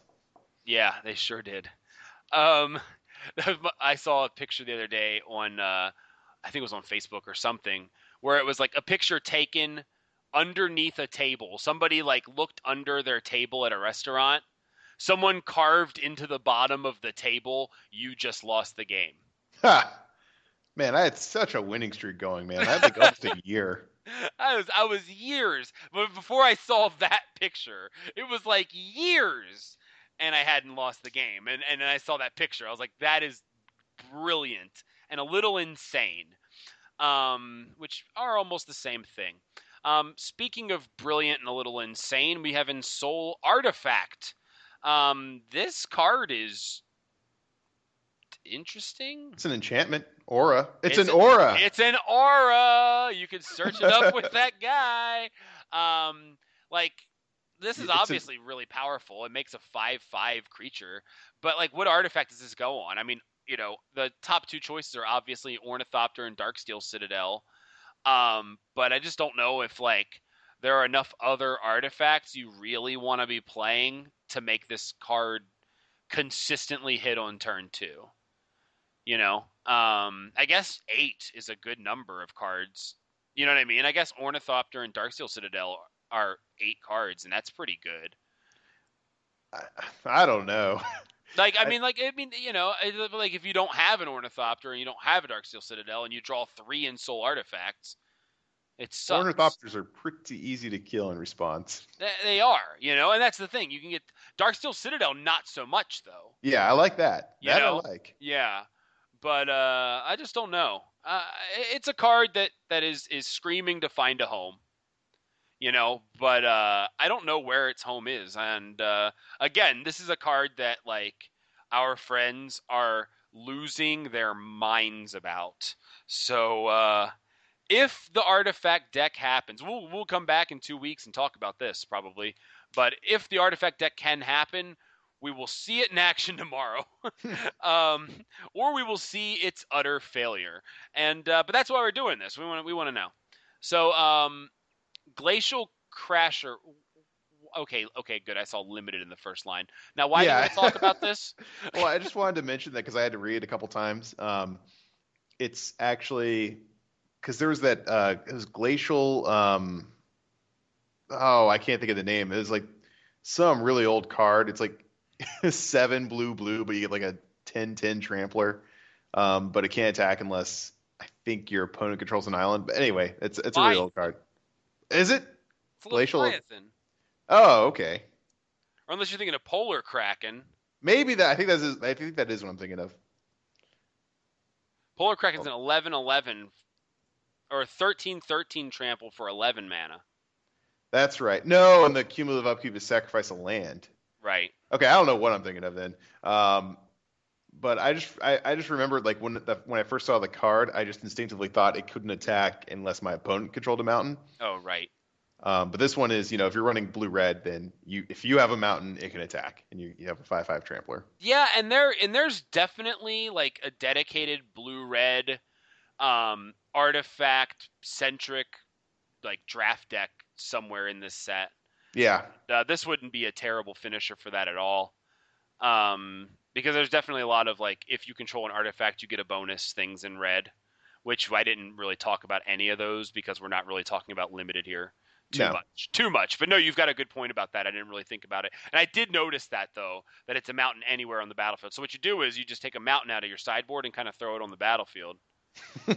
You go, well, there's one on the battlefield. You didn't say it didn't say that one of us had to control it. I just kind of put it. It's over here on the edge of the battlefield. See that? I'll attack for five. No, but um, uh, uh, illusory angel. We we talked about that last week, right? hmm yeah, we did. So uh, we'll uh, we'll we'll skip that for now. Uh, Smart legal. You can Aether Violet it in. Oh yeah. Oh yeah. Aether Vial. I like that. That's really good. I like that a lot. Um, invisibility uh, No. was really good in Unlimited. Hasn't really been good since in any of the reprints. I want it to be good because it's a card I'm really nostalgic for, um, but it's not. Um, Jace the Living Guildpact. Um, I honestly think this card is criminally underrated. Um, the ultimate's really crippling because you notice that you draw seven, they just lose their hand. Um, and you can get to that ultimate pretty quick, uh, especially if you've got other ways to like lock down the board um, and protect the Jace, which it doesn't protect itself with its plus ability, you know, which obviously is a factor, but um, it's just yeah, it's just one of those things. That, I mean, the ultimate can get there, and uh, if they do ultimate a Jace the Living Guildpact, which I guarantee you, most of you folks listening here will play against a control deck in the next year that's going to ultimate Jace the Living Guildpact on you, and you're not going to be happy about it because you're not going to win that game. Yeah, I mean, I think people are people people are down on the card because they're just comparing. I think they're just comparing it to Jace Architect of Thought, which protects itself a little bit better, and when it draws cards, you actually get them in your hand. You're not just improving, you know, your next draw step by looking at the top two cards of your library. Um, I, I do like the comparison to Kiora, where if, especially with uh, acceleration, if someone gets out like a turn three Kiora, like that ultimate happens really fast if you don't have a way to respond, and it's the it's the same number of uh, turns going from two to five, uh, and uh, you know starting loyalty of two, ultimate of fi- minus five from uh, starting loyalty of five, um, ultimate of minus eight. Yeah. So it could happen. It could happen really fast. I've seen Kioras that just go off and you don't even know what happened. Yeah. Um. uh, I don't remember what I was gonna say. Moving on. Uh, Jace's ingenuity. Um, I like this card a lot. Um, you know, I mean, it's just draw three, instant speed, two blue and three. Um, Opportunity and Sphinx's Revelation are both rotating out. Uh, so this is probably going to wind up uh, seeing a nah, you know a bit of play if if there is a if there's not a tap out control deck if it's if it's really a you know dedicated counter control you'll probably see some of these. Yeah, uh, I, my notes were I hope control players have to stoop this low. I'd love that. But it wasn't low before though. They've just printed better cards. You know, I mean, like it's it, this hasn't been that low. Yeah, I mean those decks are just competitive right now. if they're casting if they're casting this though, I mean, I don't know. It's looking grim. Yeah. Well, we'll see. You know, again, there's going to be a whole new set in the fall, and we'll see how that all shakes out. Um, now, uh, Jalira, Master Polymorphist. Um, this card is just this card's really bad. Um, this, this this card would be great if it was like an enchantment that had the ability, or even if the enchantment was like sacrifice this enchantment like for the whatever the activation cost is, and then you do the polymorph thing where you had Mhm. to wait we did like wait a turn or something to do it. Um, like chances are though, you're probably going to polymorph into Jalira Master Polymorphist, and that doesn't seem very good. So, um, because you have to, you know, you have to play more than one of this probably if you're trying to draw it to to to polymorph into a bomb. I don't know. This card doesn't seem very good at all. This is a commander card. That's it. Because it's your commander, then you can do where the, There you heck go. you want with your deck, and you don't have to put a bunch of these in there. True, true, very true. Yeah, so you can play it as your commander. You can polymorph into whatever one giant creature you have in your commander deck, and then everyone will complain about your definition of fun. Um, so, uh, military intelligence. Um, I like this. Uh, it's like when you attack with two or more creatures, draw a card. Uh, it's a one and a blue. It's an enchantment, and uh, I think that you know if blue white aggro is good, this card's probably good. Yeah, I mean it's just like um, it's kind of just like a mini um, Biden Athasa. Yeah. Um, Um, whenever you attack, so you only get to draw one card, even if you're attacking with like four, right? Right. Right. Okay, that's a, that's not too bad. It's more like it's more like a mini Afara. Kind of no, because you have to attack. That's you have to attack with multiple creatures. Yeah. I mean, this is something you could do to refill your hand without overcommitting to the board. I guess I don't know. I don't know. It, it, it you know having something on the board that's pretty cheap. So like if you're playing a low curve deck, it fits in that deck. And then just being able to draw an extra card every turn if you attack with some creatures, which you're playing a bunch of aggro creatures, playing like a blue white aggro deck, you're probably attacking. So I don't know. Seems like it just kind of slots in okay. Yeah, Um, so they're reprinting Mind Sculpt, one in a blue, uh, Mill Seven. Let's do it. Mhm. Let's do it. Let's do it. Let's make Mill happen. Let's do this. Is traumatized still standard legal? Traumatize? I don't think so. I hope not. Because even I don't like traumatize. You're not a fan. No, not even like if I'm playing Mill. Not that much. It is legal though. It is legal. um, I don't love that card because it's one of those cards you like really only like you, you, you draw more than one traumatized. It's awful. You know. Yeah, but that first one though, If you get that first one on turn five, it's great. It is. kind of. But but if you play like four mill spells and then you pay five to like mill seven or something, it's just not good. No, it's horrible. Because half will never be all. Yep, it can literally not win the game. Yeah, you know, like it's that's why it's bad.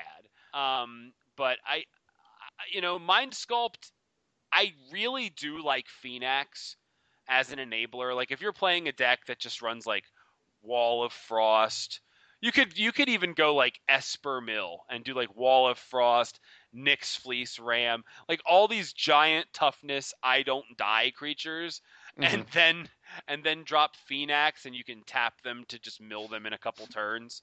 Um, I like the idea of that. I'm probably with Mind Sculpt actually existing. I'm probably crazy enough to try it at F and M before rotation. Um, but we'll see. Deck's bad. You should feel bad. Oh, I do. but I'm assuming- Polymorphist's Jest. polymorphist's jest. Uh, I, I I wrote cast this with Circle of Flames ability on the stack. Profit. Yeah, so it's uh one. I, I guess we haven't even been reading the cards. Uh, but you guys can look up the spoiler. Um, We have the internet now. Internet Yeah, exists. it's on your phone. MythicSpoiler.com. You literally have no excuse for not knowing what these cards do. Get the internet. It's the 90s. yeah, you get a bunch of frogs. This, this actually could be a replacement for.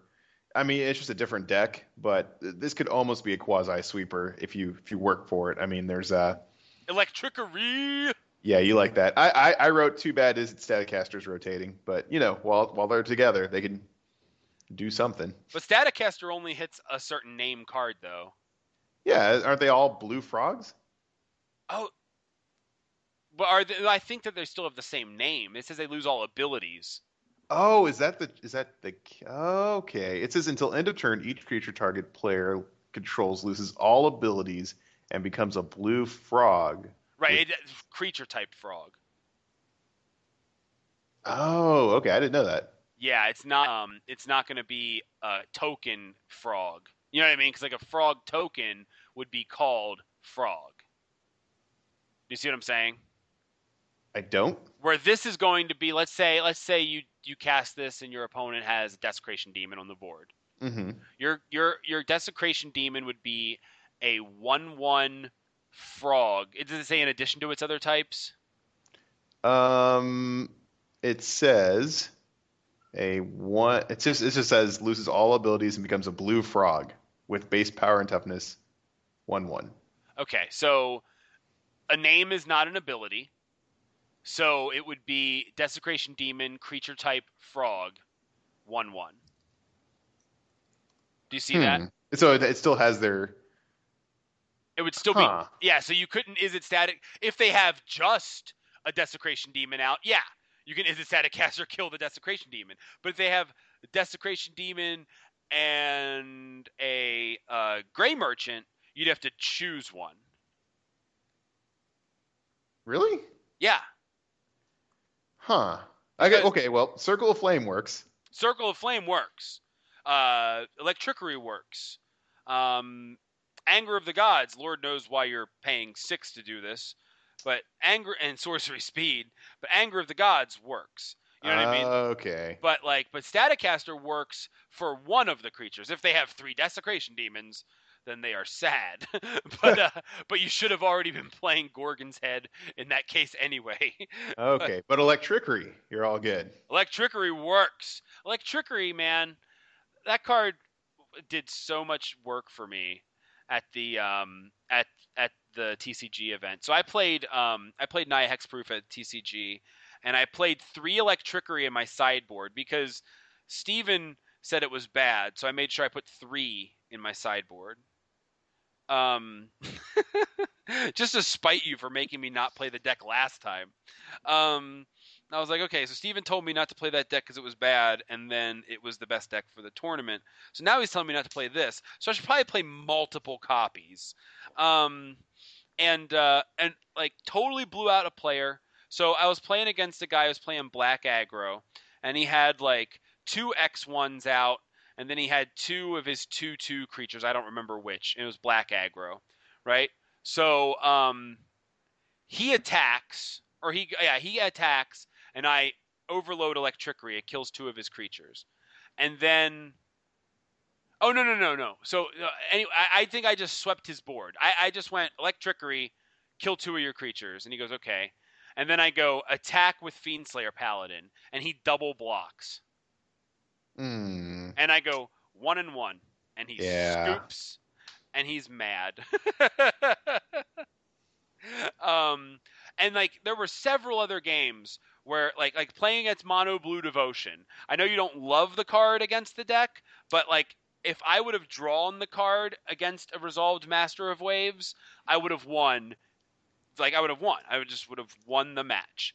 Uh, but I never actually drew it. I didn't draw any of my Skylashers either. Go figure. So you know, it was it was just like like did not draw into the things I put into my deck to beat the matchup.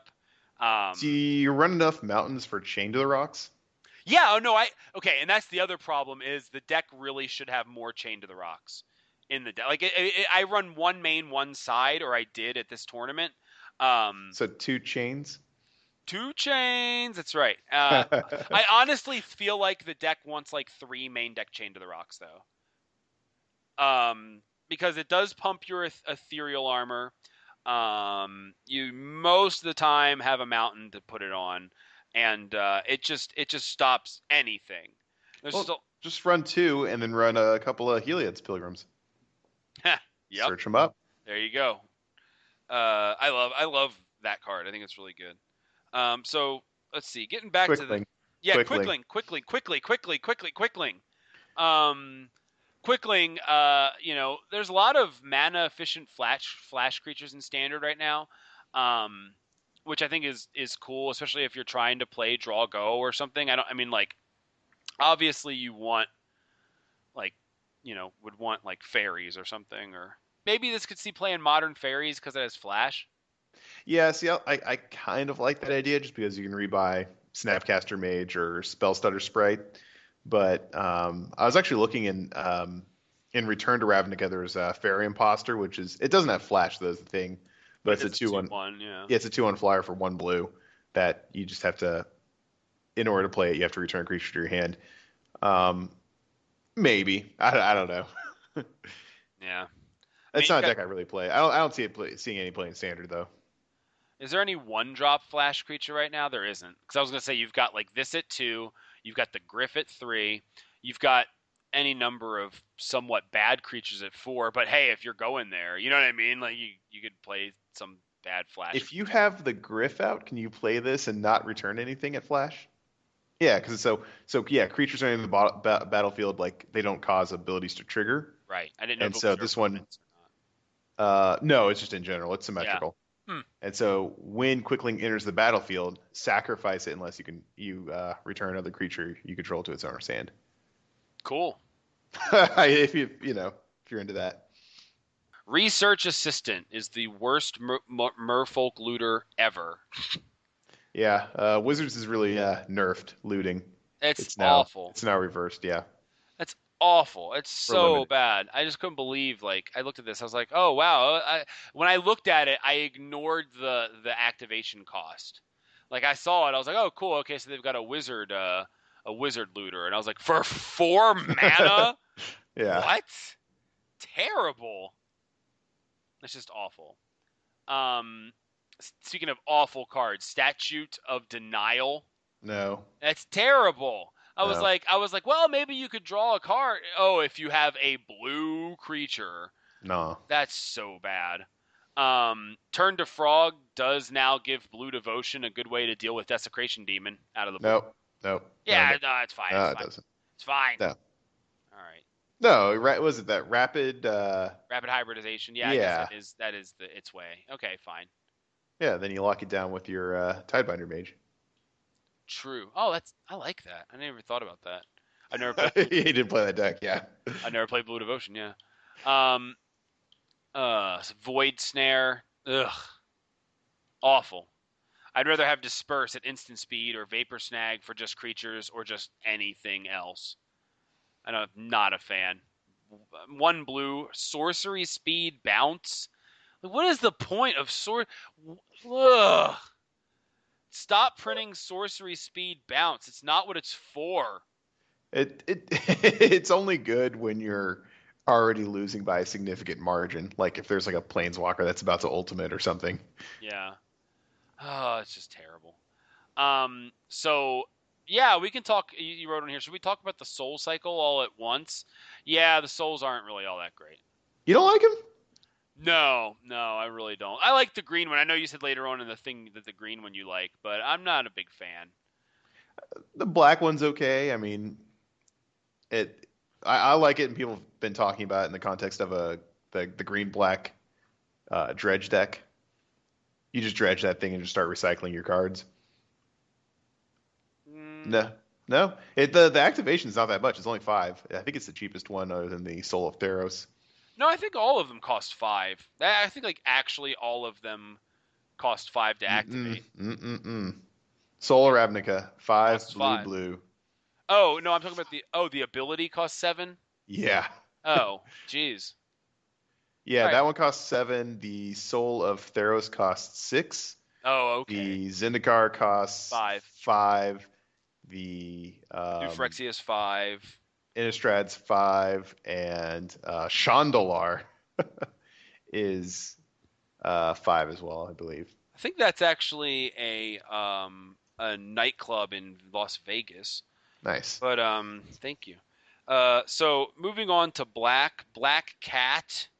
Um, I like always love this card, but uh, I was looking. I was like, I wonder if Black Cat saw play in like the zombies decks when it was legal with like Innistrad tribal did. zombies. Did it see play? No, I play. I played those decks. It did not. No, that's what I was gonna say. Because like I found the first list I found ran corpse blockade at a constructed PTQ over this in tribal zombies. I was like, if corpse blockade is seeing play over Black Cat, then I really have my and, tr- when zombies were actually a playable and successful tribe, then I have serious doubts about this card's future applications. I, I it actually did get played when Zombies was the deck, but also Birthing Pod was standard legal. So you could chain your you could chain your like Gravecrawler into this, and then play your Gravecrawler again, and then chain back chain into a Geralf's Messenger from Black Cat, and then cause your opponent to discard Well, that's pretty cool. if you're into that. Um, so I think it it did get played because I remember I played that deck once. Because I, I I was a big fan of zombies when that was standard legal, um, and I, I played zombie uh, birthing pod and had a it was, a it was a ton of fun. But yeah, you played this in the birthing pod version as like a one or two of if you need to like discard get them to discard like the last card in their hand or whatever. But that's a that's a stretch. Yeah, really. Um, endless obedience. Um, endless obedience uh, could really enable in a reanimator deck. Um, like, 'cause there's a lot of self mill creatures, like the um, Necromancer's Assistant and the uh, the Satyr Wayfinder, which are both actually in this set too, which is important to note. Like, they're both like Wayfinder was printed uh, for M15, so for limited, the self mill reanimator deck could actually be a thing. I'm a fan of that. I like Yeah. I like playing limited like weird limited graveyard strategies. Yeah, but like both of those are in here, but I think they also could have a home in standard. Um, and then like you know, being able to like what turn four or whatever with this, you know, like you got turn two, uh, um, turn two Wayfinder, turn three. Uh, Necromancer's Assistant, turn four, you Endless Obedience, tapping those to play, like, you know, the cards that come to mind for me are Ashen Rider, obviously, and Giant Adephage. um, no, because like like when you've got Whip of Erebos, like Giant Adephage leaves a copy of itself behind, Yeah, which I think is really huge if you're going to be playing a Reanimator deck that also runs Whip. Like you know, because Whip just you know use once and destroy, but like What about that uh, the Kalonian Twingrove guy that's in this set? yeah, but that's equal to forests, and we're Yeah. talking black green. You know what I mean? Like if there was an Urborg for forests, hell yeah, but there isn't. so, um, but yeah, no, I mean, I, I yeah, something like that. And I've thought about that card um, elsewhere, like maybe like with Genesis Hydra. Yeah, I mean I don't see Necromancer's Assistant at all. I think it costs too much. really, but I mean, it's for a a mill effect. yeah, but I mean, it's also a three-one. So like you can, you know, if if you've got this card and then like you think your opponent has a counter spell that they're trying to hold up to get your reanimate eh, reanimate spell, you just beat in for three with it. You know? Maybe. I mean, the, the problem is, is that with the black green reanimator, whether you want to make it like a constellation shell or whatever, there's or you know, Strength from the Fallen, or just straight up reanimator, or just the dredge for value. Um, there's there's actually too many cards that go in the deck. So at Yeah. the one, two, and three drop spots, there's actually more than enough cards. Not the one drop actually, but at the two and the, especially the three drop, there's there's so many cards that can go in the deck. Um, I just don't see a three one that only that just mills for three as really doing anything. Right, right. I, I like it- endless obedience maybe um, because you you actually do end up with a bunch of just random mana dorks and um, satyr wayfinders just hanging out, and this would be a nice way to cash them in. And also, um, unlike most of the unburial spells I've seen standard play in the recent past. This one's just a creature card from a graveyard. So you know, if you somehow manage to kill or discard their their really big bomb, or it's a mirror match, even you could bring this in to to take their big thing and put it on the battlefield. Mm-hmm. True. Um, I don't know. I think the card could see some play. Um, it's good. It's just not. I don't know. It needs a deck. You know, if there's if there's a reanimation reanimator deck, you're probably going to see this in it. Um, you wanted to talk about Festergloom for some Fester reason. Festergloom, yeah. uh, you know, in mono black aggro, um, it'd be I don't know. I think it's a great kind of sideboard card versus either Sly or tokens. Uh, So if that if one- that, if it's a deck, yeah, minus one, minus one for like three. yeah. Two and a black, non-black creatures get minus one, minus one until end of turn. Mhm. And you were hating on one and a red for the same effect that was one sided. and you're like, oh man, well, pay one more mana and it's even better. It's just like because it costs more. Like, Yeah, uh, but that's for a different deck. yeah. Well, anyway. Uh, it's a fr- it, fringe, maybe sideboard of mild black aggro. so. Sure, sure, sure, for sure. Um, in Garruk's wake, I think I mentioned this in the last episode. I want to cast this with Oracle of Bones, and yes, and you rewrote once ever. Why not Worst Fears? I want to cast Worst Fears with it too. You think I'm going to have just Garruk's wake in that deck? no, of course. I'm going to have them both, and I'm going to have Toil in trouble. So you know, um, it's going to be all in on something that no one's ever going to let me do. Uh, but whatever. Uh, who cares? Um, indulgent tormentor. Um, yeah. Uh, never mind. You, you liked it until Until you wrote your comment, that just makes a lot of sense. Um, so just talk about it then. yeah. I mean, I, I've actually seen people talk about this card, and I I I don't see it. I mean, I think if um if uh, Mogis taught us anything that that you know pay three life isn't really. I think that's actually a two life. I can't even remember. Uh, that's not much of a drawback. too. Yeah, uh, giving your opponent a choice is not really that big a deal, and it's also um, Herald of Torment. Herald of Torment is going to be in the format the entire time this card is, Right. and it's just more flexible and trades with it. So I don't know why you'd run this. Yeah, you're absolutely right. And like you know, I mean that five three seems really good. It's I mean it's you know fairly aggressively costed and and the ability seems good. But yeah, you're right. It's just not that good. You didn't like Avacyn. that costs the same. for for a five four Well, you know, uh, what- vigilance flyer. Well, what I was looking at was that was the other abilities for both of these. Mm, You know, I was looking at the um, you know, the extra abilities on the card, and like the indulgent tormentor seems like a strong ability because you get to draw a card no matter what. You get to draw a card, right? Or no, no, they either at the they- beginning of your upkeep, draw a card unless target opponent sacrifices a creature or uh, pays three life. so they get a choice. Yep. Yeah, it's probably not that good at all. Okay. Anyway, moving on. Leeching Sliver. I like this card. This is Hell Rider Sliver. Um, and it seems really, really good. Um, and just adding, you know, putting all these cards together just seems like it could be really good. I, I yeah, this is the this one and diffusion sliver were the two I was looking at when I was um, debating on how many of these one ones for two that you could put in your deck uh, before it's no longer uh, a good deck. Uh, before it's like, uh, I mean, there, there's just just a limit of the number of those cards you can put in there before they're just they start to get bad. Um, I, I like this one though because it's. Um, I mean, yeah, it just it, you can like start to pile on the damage, but this one, I, it's another one where maybe one or two of them are in the deck.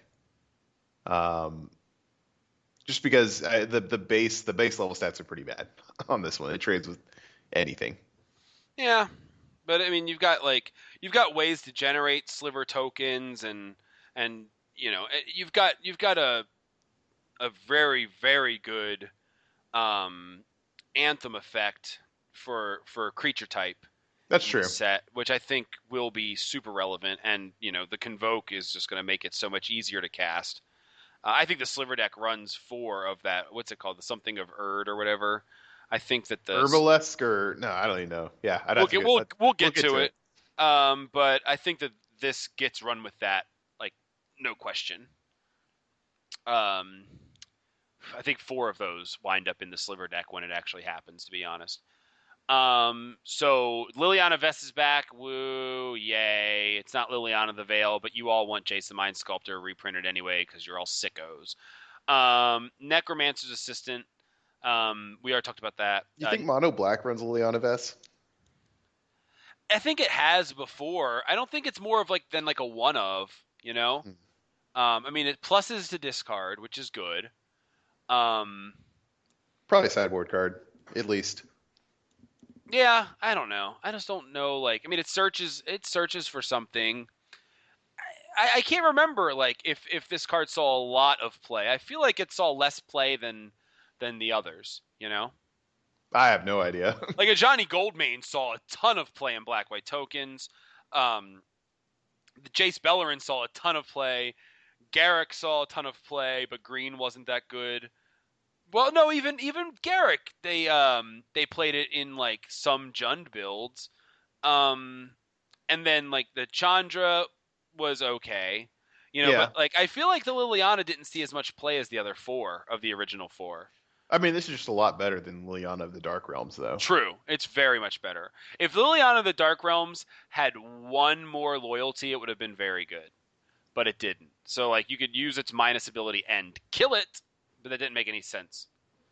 Yeah. So um uh, if, if if you could if you could if you could drop Liliana, make like take it to one loyalty and kill something or pump something, it would have been really good, but it just wasn't, unfortunately. Um, so Necromancer stockpile, um, that actually seems pretty cool. Like being able to discard your uh, your reanimator uh, targets to Mhm. draw cards. Like having a discard, um, having the discard outlet is good. You know. Yeah, and it's not even like yeah, you're you're not you're not down a card. Right. Right. Exactly. It's I mean, the opposite. Yeah, you you draw a card and you get a two-two.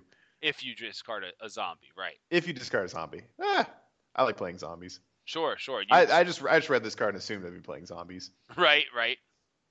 Uh, I, I was I was thinking in modern. I was like, oh, I'll just discard a Gravecrawler. That'll be great.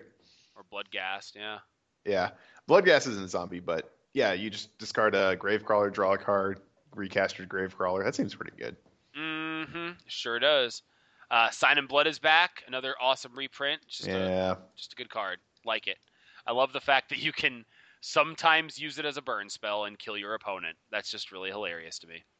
Um, Stain the Mind is awful. We had some people thinking this could have been good. It's not. I mean, like, yeah. There's already an uncounterable effect uh, for this, and it's not getting played. no, no, it's not. Um, Stab wound's back. How do you feel about that? huh? Stab wound for limited. Oh yeah, yeah, yeah. Sure. it's it's just really annoying. yeah. I love I love it when I have the card, but uh, yeah, Word. Uh, ulcerate, um, you know, efficient removal probably has a home somewhere. You know.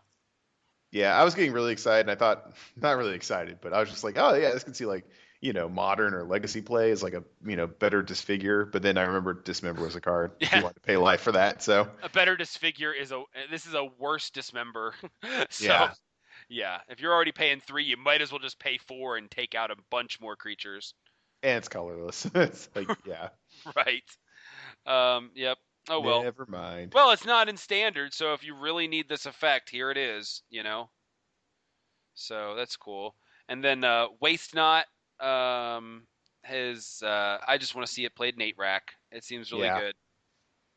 Yeah, there was a there was an article that talked about like a bunch of like uh, symmetric discard effects in modern, um, and I think they mentioned there's a two and a black one. Um, it's everyone uh, both players discard three, and then there's Goblin lore where both players draw three, then discard three. Hmm. Um, and I should note I haven't I haven't tested it recently, but as of like probably last year, uh, that card was broken on Moto just Oh, because really? no one no one played it. It just didn't work properly. I, I I just I guess no one's no one ever plays that card ever, but it was basically one red. Uh, each player draws three and then discards their entire hand. Like it was just broken. Oh my goodness. yeah. Like literally broken. Yeah. Yeah, it's yeah, it's literally broken. A very a very unscrupulous person could uh, uh, just go on a rampage on the the modern queues with goblin lore. So if it's not fixed, you know, go go to town. Just not against me. That's so funny. um, so uh, Xathrid Slyblade is a black hexproof creature. Mhm. Um, I think that's interesting. Uh, don't know if it's going to make any difference, but it's interesting that it exists because hexproof is not a black ability at all. No, I mean this is one of the guest design cards. It's by the guy that does uh, World of Warcraft. Oh yeah. And so like assassins in that game, like the way it works is like that you can't see them and they're only vulnerable when they're about to strike, and so that's what this is. Oh right. That's right. Yeah. Yeah. Huh. That's really funny. I didn't think about that. It's all flavor. Yeah, no, it's super flavorful. That is, that is, and it's really cool. I didn't, I didn't realize that was from the the World of Warcraft guy, and uh, I've played me some World of Warcraft, so yeah, for real, that's exactly how that works. That's really funny.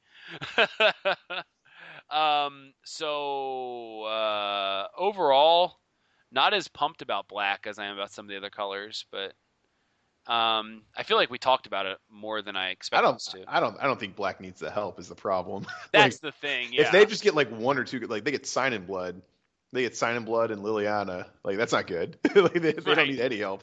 Right, right, for sure. Um, so m- moving on to red, um, act on impulse. You've got stuff to say about this. Just tell me what you think. I don't even. I'm. I can't even.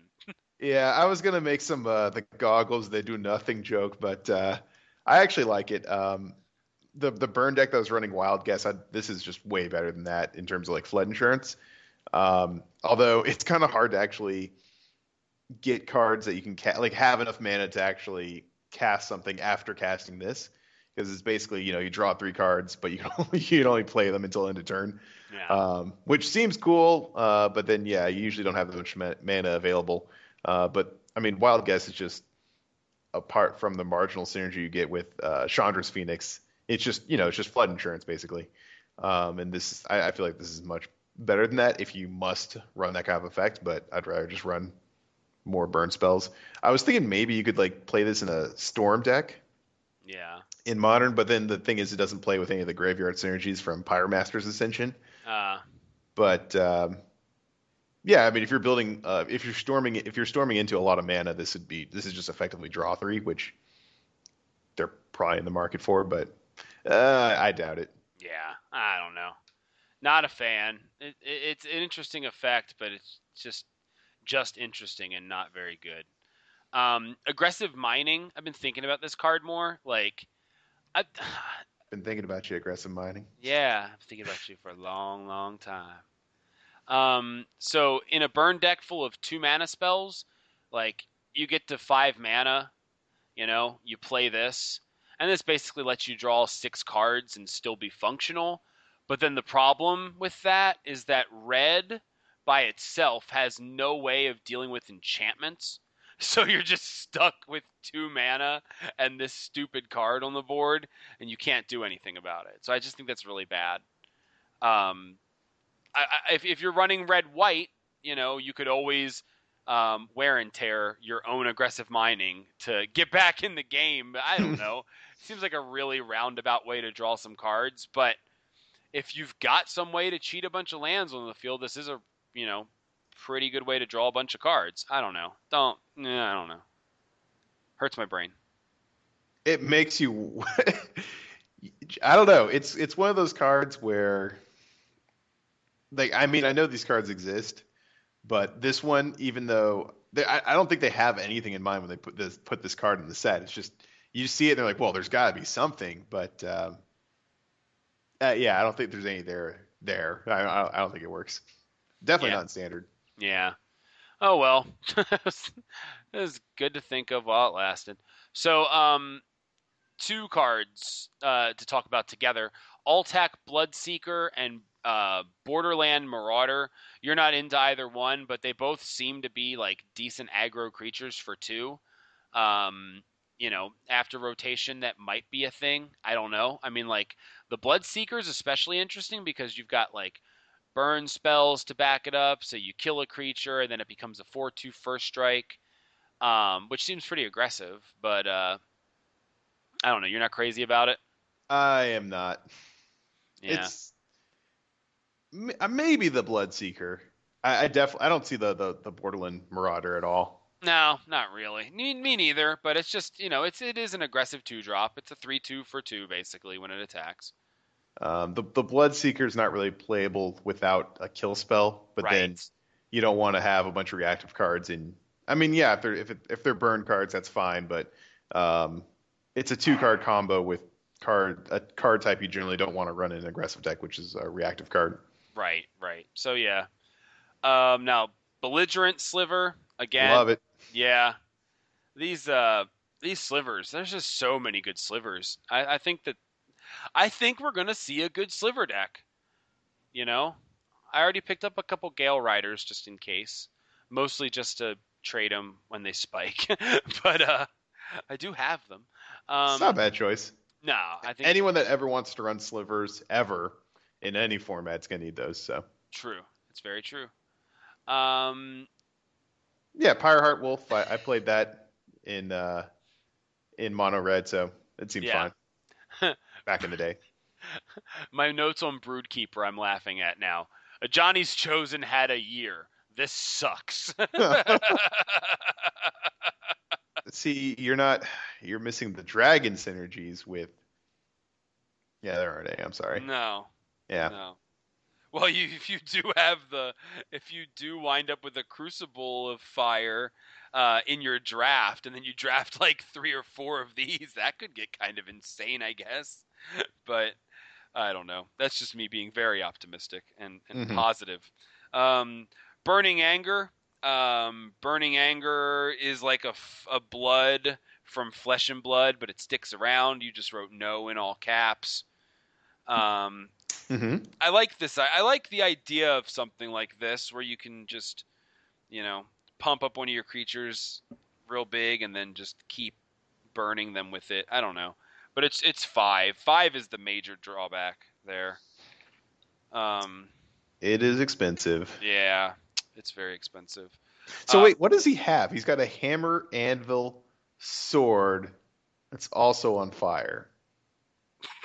That's just too much. He's just really overdoing it. yeah, He's like, "Hello, ladies." Uh, like, he's trying too hard, and he's wearing an Ed Hardy T-shirt. Well, that's just it's over the top.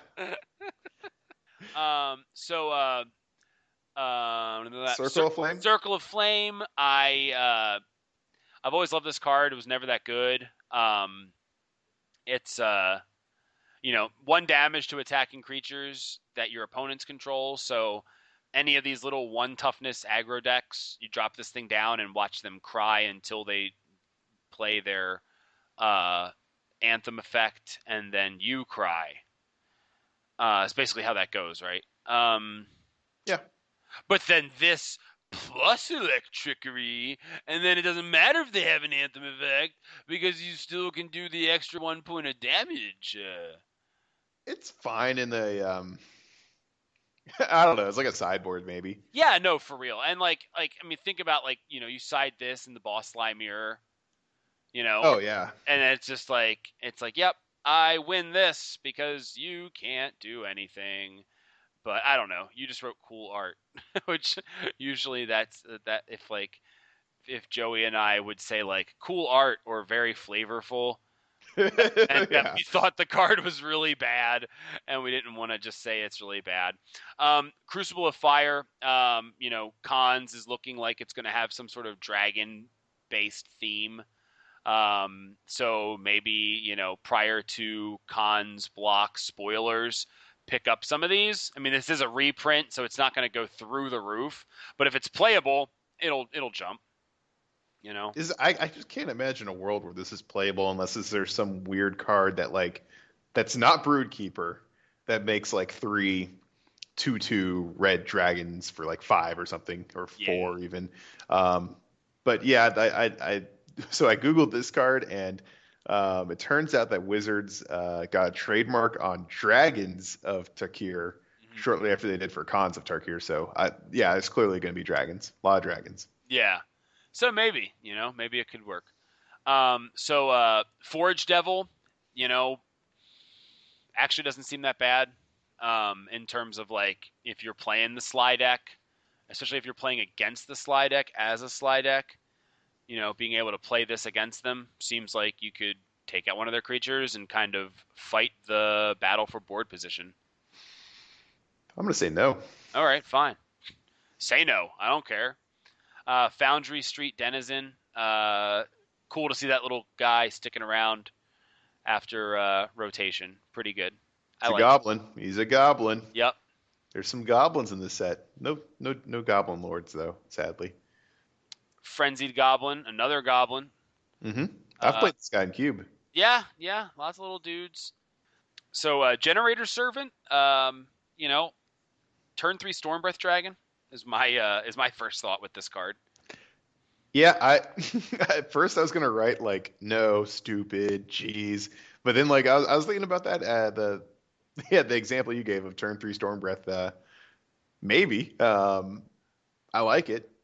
Uh, I like yeah I like just ramping into anything that, that and and you, you, give it haste, which is just kind of crazy in of itself. Um, there was uh, the the guy that's like one in a green for a two one.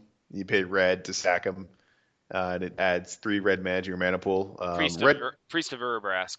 No, no, no, no. That's two in a red for a, oh. two one. When he enters the battlefield, you get three red, red mana. This guy's from Theros.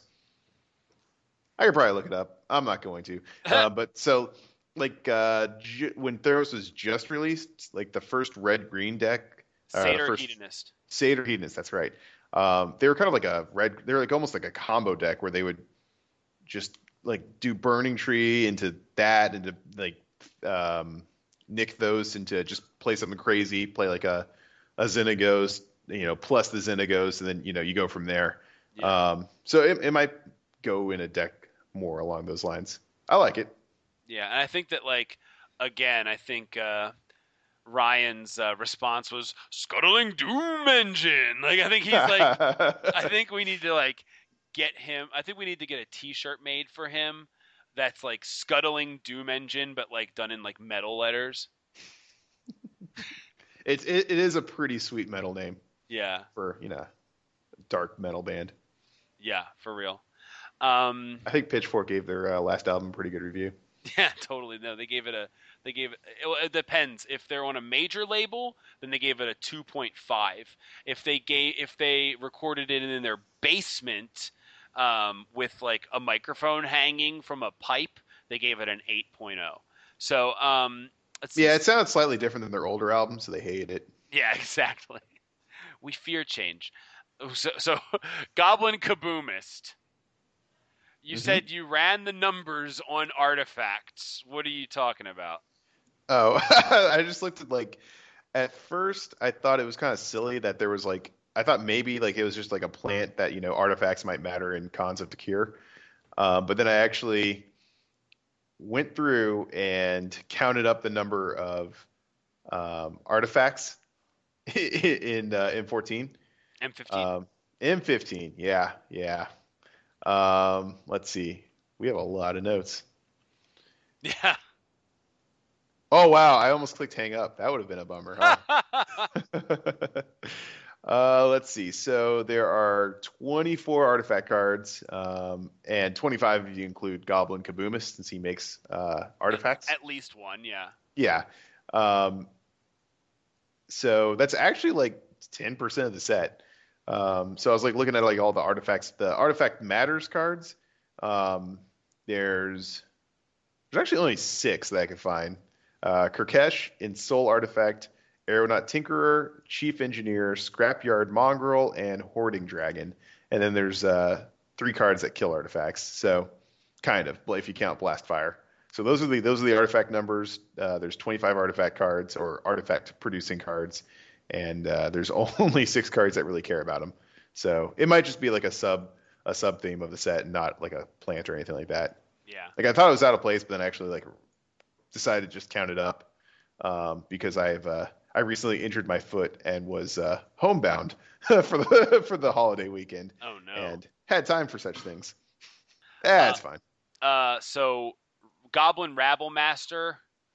Um, this is a this is a kind of cool card, and hey, look, this is this is kind of a Goblin Lord, kind of because you know the ex having it, it's a Goblins Matter card, you know. Yeah. Um, and uh, this does not just just again, those of you who are trying to build Goblin decks, um, just for fun, this does not combo with Goblin Diplomats because you need Goblin Diplomats untapped on your opponent's turn to make Goblin Diplomats like do its job. Goblin Rabblemaster says that your goblins like other goblins you control attack each turn if able. So you have to attack with your goblin diplomat and then you don't have it untapped to use it use its ability. Um, the only way this would work is if you were to attack with Goblin Rabblemaster and then like while while you have a hammer of Purphoros out, then you cast Goblin Diplomats. You know what I mean? After combat. So then you could use it on your opponent's turn, make them attack with all their creatures, and then you can untap and swing with everything. But that's this kind of now, now Goblin Rabblemaster himself doesn't actually have to attack. It's, no, it's other goblin creatures. I know, it's other okay. goblin creatures, but you yeah. want to attack with him to get his attacking bonus. Yeah, I guess. I guess. What do you mean? That's the only reason why you would want to run him. Um, unless you're again going with tokens and and Purphoros. But anyway, um, Hammerhand. What? Yeah, why not? What does it do? Okay, so it's it's an enchantment. It's an aura. It costs a red mana. Enchant creature. When Hammerhand enters the battlefield, target creature can't block this turn. That's pretty sweet. Enchanted creature gets plus one plus one and has haste. That's okay. a lot of stuff. It does a lot of stuff. Yeah, yeah, yeah, it does. For one red. Yeah, red mana. And it gives haste. And, and plus one plus one. Yeah. And, and then, a, yeah, okay. All right. And a creature can't block. I mean, what more do you want? yeah. It goes in a deck and it does all the things you want to do in that deck. Yeah. All right. Yeah. All right. I'm I'm I'm, I'm on board. I like it. All right. I like it. It does a lot of stuff. Yeah. For one red, that's a really efficient way to do a lot of stuff. I like yeah. it. Good. Yeah, it goes in the, the slide deck, maybe. I don't know. Cool. Okay. Sweet. Um, Inferno Fist. Uh, we talked about it before. Seems pretty damn good. It's all right. It, it's plus two plus zero. It doesn't pump toughness. Oh, you're right. You're right. It is plus two plus zero. So it's kind of like a worse madcap skills that can also kill something, maybe. Yeah, you can cash it in later. Yeah, it's all right. Uh, Lava Axe, Stephen has written eternal playable. Just wanted to make that clear. Get that on the record. Um, I don't know. Again, I was doing this erasing business, so there's like the word mind, and then I don't know what that means.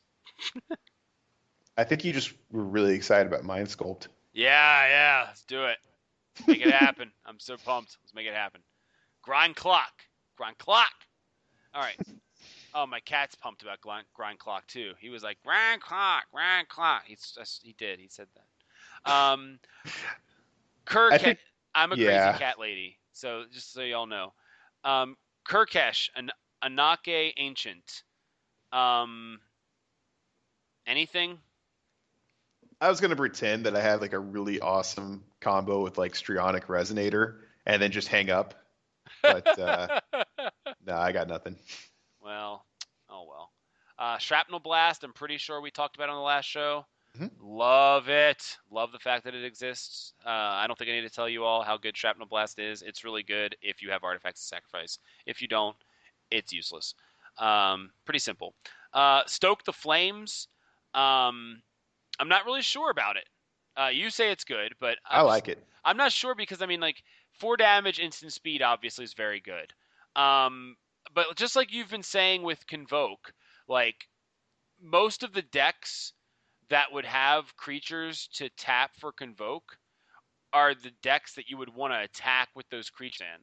You know, I guess you could play a, a three drop, or I, I don't I don't even know. Like I just feel like you want to tap out every turn. Um, if you're playing creatures in red, if you're playing burn spells in red, I feel like you want to hold up mana and then end a turn burn. You know, and then so like I just feel like it's it's just kind of a counterproductive uh, ability. So I feel like you're gonna. This, I feel like this just costs four. Uh, maybe. I mean, like in Burn, um, there's a lot of times where your Eidolons of the Great Revel aren't able to get through for combat damage. Yeah. So, I mean, this is a way to cash that in. Ooh, Um, and it doesn't trigger Eidolon for you. It doesn't.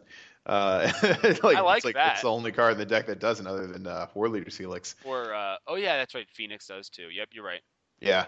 Um, if you're playing like a mono red aggro deck with just a bunch of creatures that are attacking, then I mean, if they can attack, then then attack. But I mean, what often happens is if they stabilize, it's not at a very high life total. Or if they do stabilize, it's only behind like one creature, and you have a lot of damage that could otherwise get through.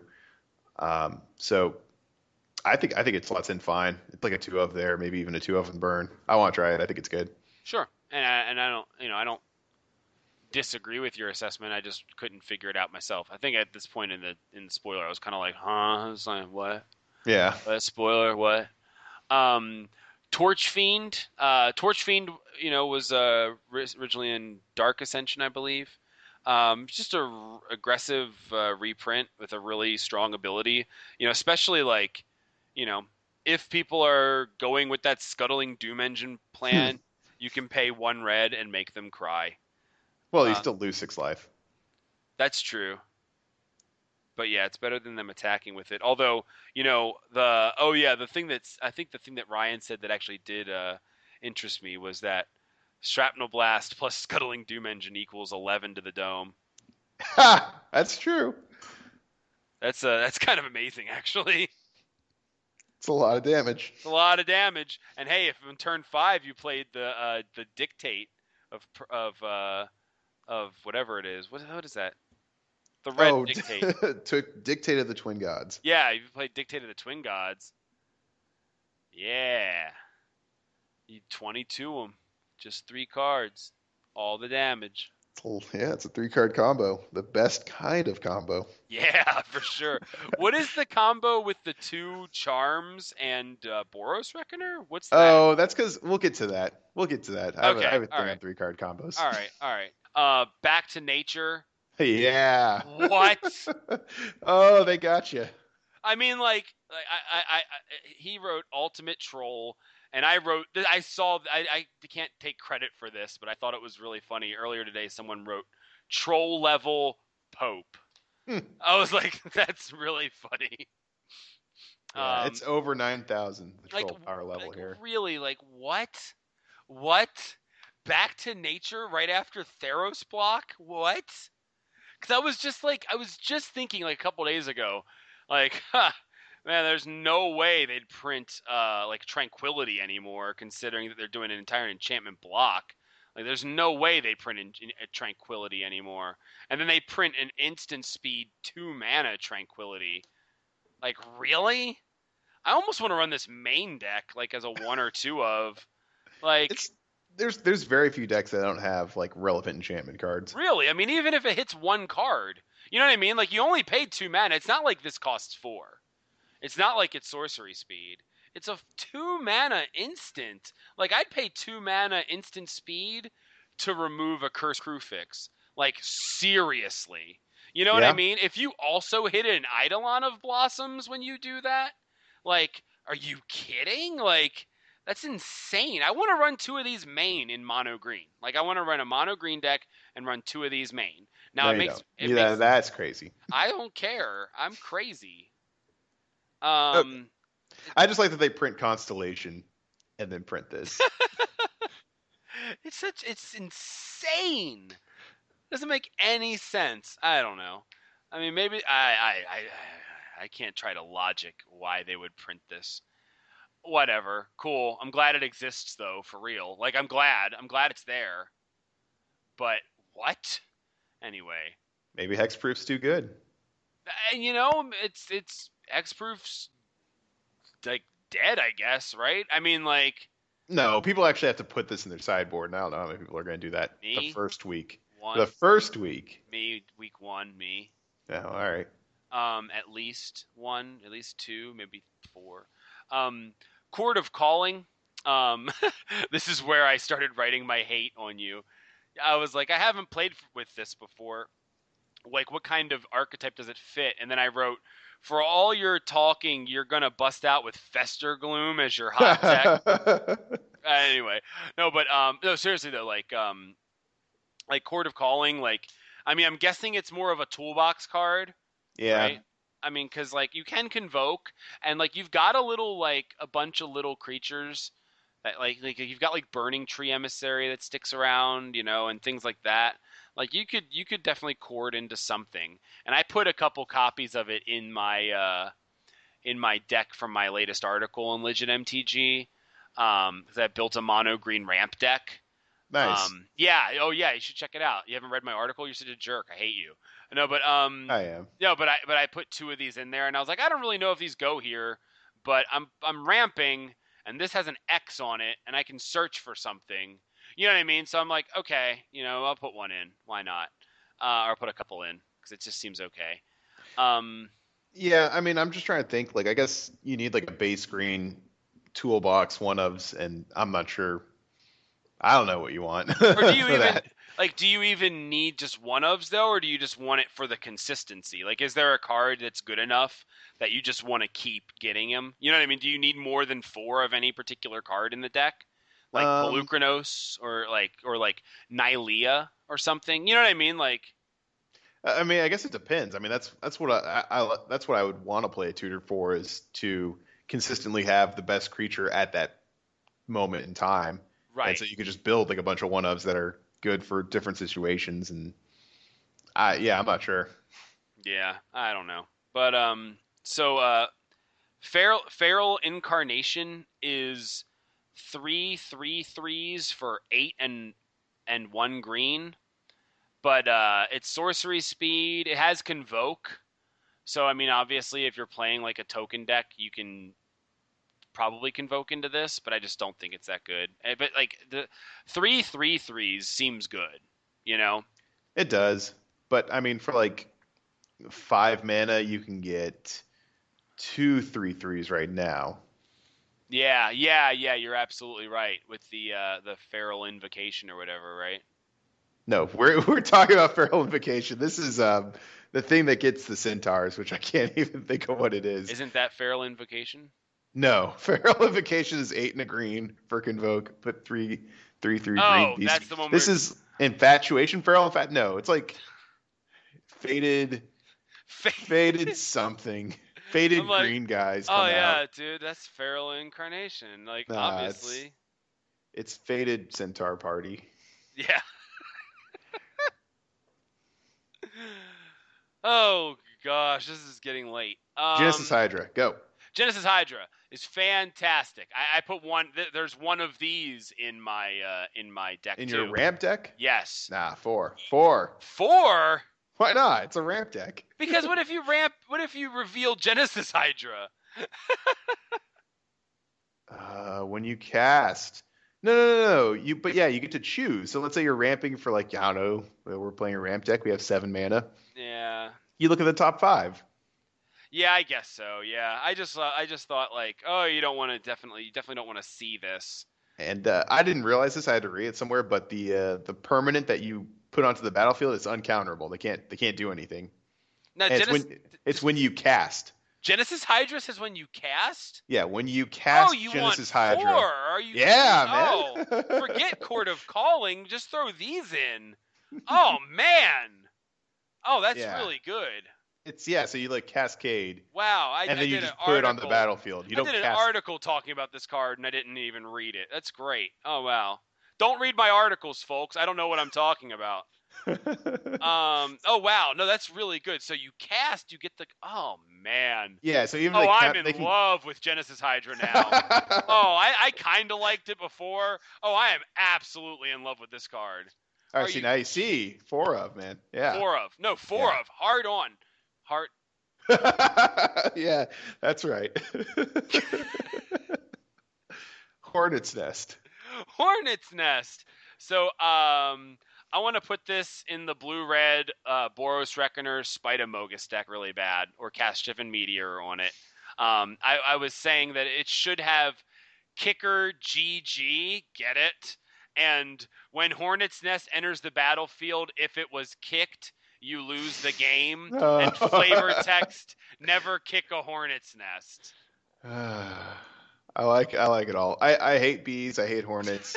I, I want to hit hornets' nests with things. So I I, I agree. Yeah. I'll never cast this card. So you're like Macaulay Culkin in My Girl. Yeah. Cool. Yeah, me too, actually. Um, I, I'm the guy who will like run into the middle of the street to avoid a bee. Um, Oh, me too. Yeah. well, good. At least I'm not alone on that. Um, Hornet Queen. So I want to draft this and invasive species and roaring primadox like Oh. so bad. I want to. There's so much ETB triggers with green in this in this set. Yeah, That, that's like, true. I just yeah, really you get to want- rebuy those. I want to just draft the like rebuy mono green deck, and then also this plus Purphoros is 10 damage. That's a lot of damage. that's awesome. Like that's just great. I mean, it is seven mana, but like if you're playing like a green red ramp deck, green red ramp with like Purphoros, Xenagos, and this, like you could get there. I think it'd be cool. Yeah, Um, and, um, sorry to bring it back to Vintage Masters, but I actually pulled off the uh, uh, Deranged Hermit plus uh, Waterfront Bouncer combo. oh my goodness. so, yeah, you just cast it and then just start bouncing it back to your hand and then recasting it and making a million scrolls. It was fun. That's amazing. That's really good. I love it. Um, Life's Legacy. I put one of these in my ramp deck too, that I posted on uh, on uh, Legit MTG. Um, I like this card because it's two, so it's cheap. You sacrifice the card, you draw cards equal to its power. Um, It's I- pretty cheap for that effect. yeah, no, it is. I like like some of the other ones that that have done stuff like this have all cost like four, you know, and they're just not that good. So the the dream that so basically my ramp deck that I put on legit MTG has Garruk call uh, Garruk in it. So I want a Garruk and cheat in Worldspine Wurm, which you know I've been talking about for like forever. Like I just like I'm like I don't see any reason why if you're gonna play a card that's just put a green creature from your hand into play that it shouldn't be Worldspine Wurm. Like it's the biggest creature. But then I want to sacrifice Worldspine Wurm to Life's Legacy and draw 15 cards and get three five five worms. Well, yeah, and if you uh, if you ever wanted to hard cast Worldspine Wurm, I imagine there's a Planeswalker that could help you do that. Why? How? How could it do that? I don't see how that could be possible. It doesn't untap Nykthos. uh, Nissa Worldwaker, what do you think? I don't like it. You Um, don't? No, I don't. Because the thing is, it only untaps forests. First of all, Mhm, okay, it doesn't untap lands. It untaps forests. Sure. I've I've never been a big fan of making my lands creatures. Just just it makes me nervous. Don't like doing it. Um, paying green for a planeswalker is really good. You know, it really it really is fine. Um, and I think that Nissa gets way better with Chain Veil. Um, because again, you can plus into the ultimate really fast. Um, Yeah, but I mean, like the next turn, you have access to at least nine mana. yeah. Oh yeah. I didn't think about the next turn. I wasn't even thinking about that. Yeah, you got five mana now. Untap. You got five mana there, and then you untap four. Now you have nine. Yeah. Okay. It's a lot of mana. that is a lot of mana. And if you got one or two mana dorks or a Nykthos, that suddenly gets you. yeah, you get silly. You just yeah, you just hard, hard cast it. yeah. Oh. Okay. Well, I mean, ideally, you just want to uh, cascade into it with Genesis Hydra. I mean, make it uncounterable. Yeah. Right. Um. I mean, well, you know, you're, you're running Nykthos. You're running, you know, base green devotion. So, you know, you can hard cast Worldspine Wurm with the deck. I think pretty easily. Oh yeah, no problems. Um, Nissa's Expedition. Uh, five mana for this ability would really suck. Hmm But with the Convoke, uh, that seems really good. Yeah, I have no idea. Um, because yeah, there seems to be cards here for a, a ramp deck, but I don't know how many incidental creatures. I mean, I guess you'll have Elvish Mystics and you'll have Courser of Kruphix and probably, um, oh my god, Caryatids. Um, so, but those are already tap four mana. So, Yeah, I know, I know, yeah. I know. That's the problem with a lot of the Convoke stuff. Is you're like, oh, well, I've got these creatures that tap for mana that I. I've got these tap. this Elvish Mystic hanging around doing nothing. Now I can use it to tap for mana. Yeah, whoa, yeah, it's like yeah. insane value. Um, yeah, that's kind of what you wanted to do with that card anyway. So yeah, uh, Reclamation Sage. Um, awesome. Yeah. Oh yeah, yeah, yeah. Excellent. X. Speaking of awesome one ofs for Chord of Calling. oh yeah, right absolutely. Here. There it is. Like you just run that. Um, Shaman of Spring. Like uh, for the, uh, I know you wrote it's expensive, but I was talking about for limited with this. I didn't specify. Um, like you know, Shaman of Spring on his battlefield, draw a card. You got the Roaring Primadox going on. This slots in real nicely. You know, especially if you're going like with a green plus a color that doesn't draw you cards. Mm-hmm. Um, I think it could be really good in that deck. Other than that, not really. Um, Sunblade Elf, you know, like uh, the ability, the late game, the ability on it is a really good ability late game in limited. Um, I, I, think it's def. Well, I think it's standard playable. Yeah, it could be. I think again, this is one that's like going to get way worse when like Temple Garden leaves. Oh yeah, absolutely. You know, because you just like, you know, you can't guarantee that like two two attacker on turn two. But but I mean, again, like you got this turn one, you follow this up with like a, you know, a plains and a fleecemane lion. You're you're okay. You know, you're not doing bad. It's just a lot of the lands right now enter the battlefield tapped that aren't the like I don't know. It just seems like it would be really hard to get this to be two two on turn two. Audible, it's not in the notes, but uh, Undergrowth Scavenger in the uh, Dredge deck, maybe. What does it do? It's three and a green for a zero zero, so I mean, pretty bad. Oh, it's the one that gets plus one plus one counters equal to the number of creatures in all graveyards. Yeah. Yeah, I thought about that too. I mean, the thing is, you probably just want to cast a Nemesis of Mortals for cheap. Yeah, yeah, because it's just yeah, probably because it's really cheap. Um, Venom Sliver, wow, slivers are so good. yeah, I like that one, and I like. Uh, I mean, you just combo that with like Thorncaster Sliver if you want to really live the dream. Ha! Um, the the Pyreheart Wolf Sliver. Um, uh, that seems amazing if you have any like you know slivers with power higher than two, yeah. or just you know any of the uh, the pump slivers. Um, yeah, I like it. Yeah. But again, it's another uh, one one sliver for two. Yeah, for real. And if you're running like Mana Weft sliver and the Death Touch sliver, and uh, yeah, I mean eventually you need slivers that'll actually kill something and not one mm-hmm. ones. Yeah, for real. Um, so I'm gonna skip the rest of the green cards here just so we can get done.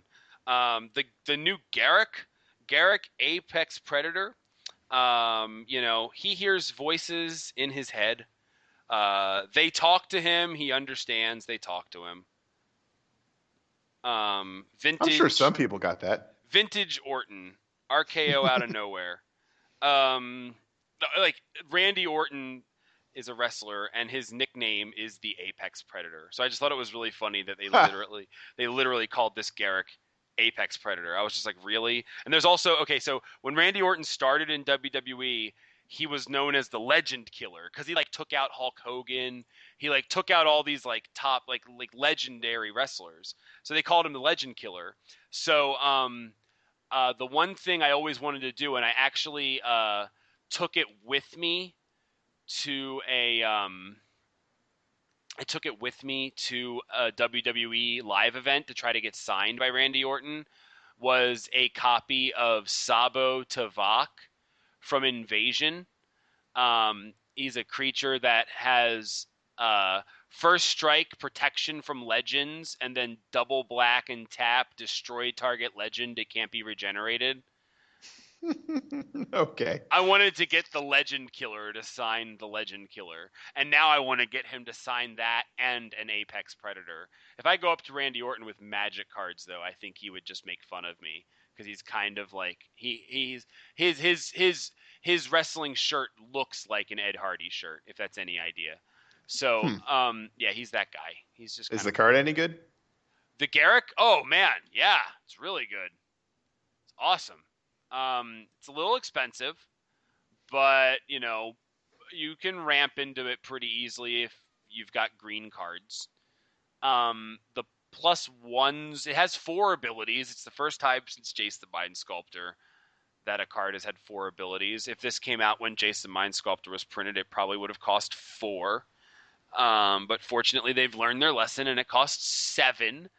Um, it can plus one to destroy another target planeswalker. I mean, that's obviously insane. Um, and especially, well, you know, if you've got black, you do have Hero's Downfall. I was gonna say in a color that can't do that normally, but it can. This is just repeatable though. It is, and it's a plus. It's not like minus five destroy a planeswalker, you know. Plus one to put a three-three black beast with Death Touch onto the battlefield. That's just a really unique token. I love it. Um, minus three, destroy target creature. You gain life equal to its toughness. That's good. Minus eight, target em- target opponent gets an emblem with whenever a creature attacks you, it gets plus five plus five and gains trample until end of turn. All of this thing's abilities are really insane. Here's another planeswalker that starts off with a really high loyalty Mhm. and can get to its ultimate pretty fast. I, I don't even think the I think the ultimate's almost superfluous. If you've just been if you have this thing on the battlefield for like three or four turns doing any of these uh, other three things, then uh, you're you're probably doing okay. True. Oh, it's very true. Um, I think it's really good. You? Yeah, it's great. Just you know, seven. So I don't know Yeah. how many you put in your deck. Yeah, yeah. I mean, I, like this card had me tempted to try to go black green for ramp, but I was ta- I was waxing nostalgic in the article, and I was talking about mono green ramp, so I just went mono green rather than trying to splash. Classic. It's classic. It's it's it's like literally the first deck I ever played. Um, Sliver Hivelord is Mhm. ridiculous and obviously makes the uh, the Sliver deck even better because it's a it's a finisher in in a deck full of one ones and two twos, like you were saying. You know, I mean, yeah, this in the land, it, it just it, it ties the entire uh, sliver room together. yeah, exactly. You know, her life was in our hands, man. Um, Although the the thing is, um, on the sliver land, or are we eventually going to talk about that? yeah, yeah. I actually forgot to write it on the list, but yeah, we're definitely going to talk about it. So, All right, all right, we'll get to that last. all right, cool. Uh, grind clock, mill, mill, mill, No, mill, no. mill, mill. Let's do it. Go mill. That's grind clock is, is is so slow. I've I've played it before because I did like mill decks, and I played it before, and it's really really slow. I mean, that looks even slow and limited, but maybe Yeah. not. It, it no, it can get there in limited. Okay. It can definitely get there in limited. If if, if it, it's another way to like clear up a, a board stall. You know, you're just like, okay, fine. You want to sit here and stall? You're gonna lose eventually because it does it does incrementally get out of hand. Um, haunted plate mail. You know, I like seeing this card reprinted because I really did like this card when it existed last time as a as a control finisher because it survives all the non-existent wraths in the format. Mhm. Um, but you know, if there is a wrath in the format, you play this with that, it survives, and then it can attack. I like it. Um, I think it's good. Uh, there might be better finishers, but if there aren't, this is a great one. And it can and it can latch itself onto another finisher too. That's the other thing I like, you know. So if you do have a better choice, you can also add this to it and make it a big, big choice. This card will see less playing time than however long it took you to talk about it. no, probably not. I don't know it's fine. It's fine. Yeah, it's all right. Um, hot soup. Hot soup. Hot stuff coming through. What is that? I don't know. like, what is like this? This card and meteorite just had me completely scratching my head. Like, what are they doing with these cards? I don't understand. I'll hear. No, no, no. I will hear no ill words about meteorite. Well, I like it. I like it. meteorite, like it it lands, it does some damage, and then you can tap it for mana. That's awesome. That's Yeah. so cool. Yeah, the flavor of it does make sense. I if guess. I yeah, I've already said this, but when I play that, uh, if I get to play it in like a release event, I'm I'm gonna literally drop it, like when I cast it. yeah, I'm gonna As- drop it onto the table. as you should, because it's pretty. If it didn't cost five, I would love it. But five just seems so expensive for two damage, and then like a signet. You know what I mean? Like I don't know. It is. This card does make me feel like a noob, where the card just seems cool and it tricks you into playing. Like uh, there's like they don't really print a lot of these anymore, but they're just trap cards. They're like, oh, you know, No, they don't. That's in Zendikar block. pay, uh, pay, you know, tap tap five mana, and what do you get? Oh, you gain seven life. And it's like, oh, yeah, like I don't know, new players are like, oh, that seems kind of cool, and it's just they just they're putting cards into the set to actually actively make newer players' decks worse. Um, this one is it might be more the same, but it's gonna i am gonna fall for it. Word, that's so funny. Uh, Juggernaut has, oh, been, yeah. has been reprinted. Uh, Obelisk of Urd um, seems uh, really good. Actually, it seems really really good.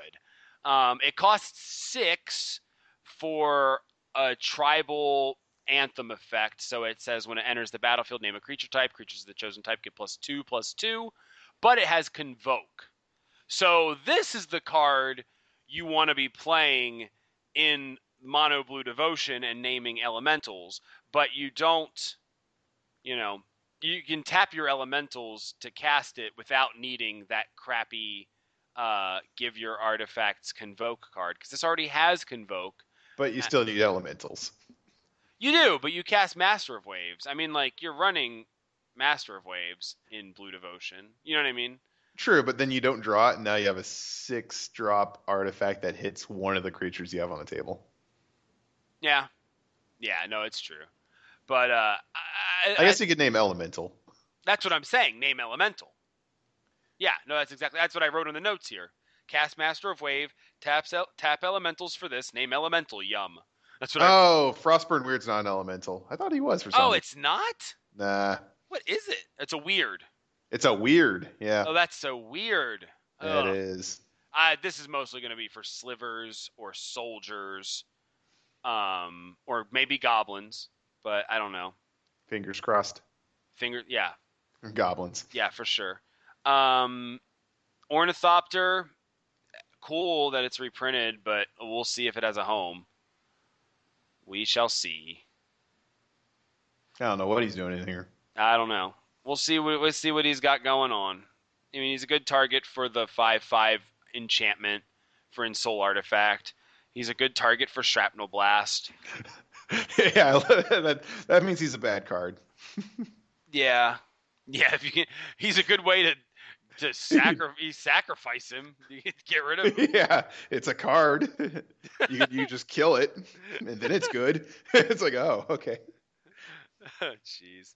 Uh, Perilous Vault. I think it's too expensive, but like Steven does have a good point. The other sweepers are really expensive. So, but doesn't it? Does it, it exiles non all nine land permanents, right? Yeah. So, so it doesn't. so it doesn't stick around. Doesn't keep your planeswalkers around. Nope. You, you know, and I feel like this is something you'd want in like a control deck. You know. It, it, I think it is because there's a there's the, so there's two brands of blue white control right now.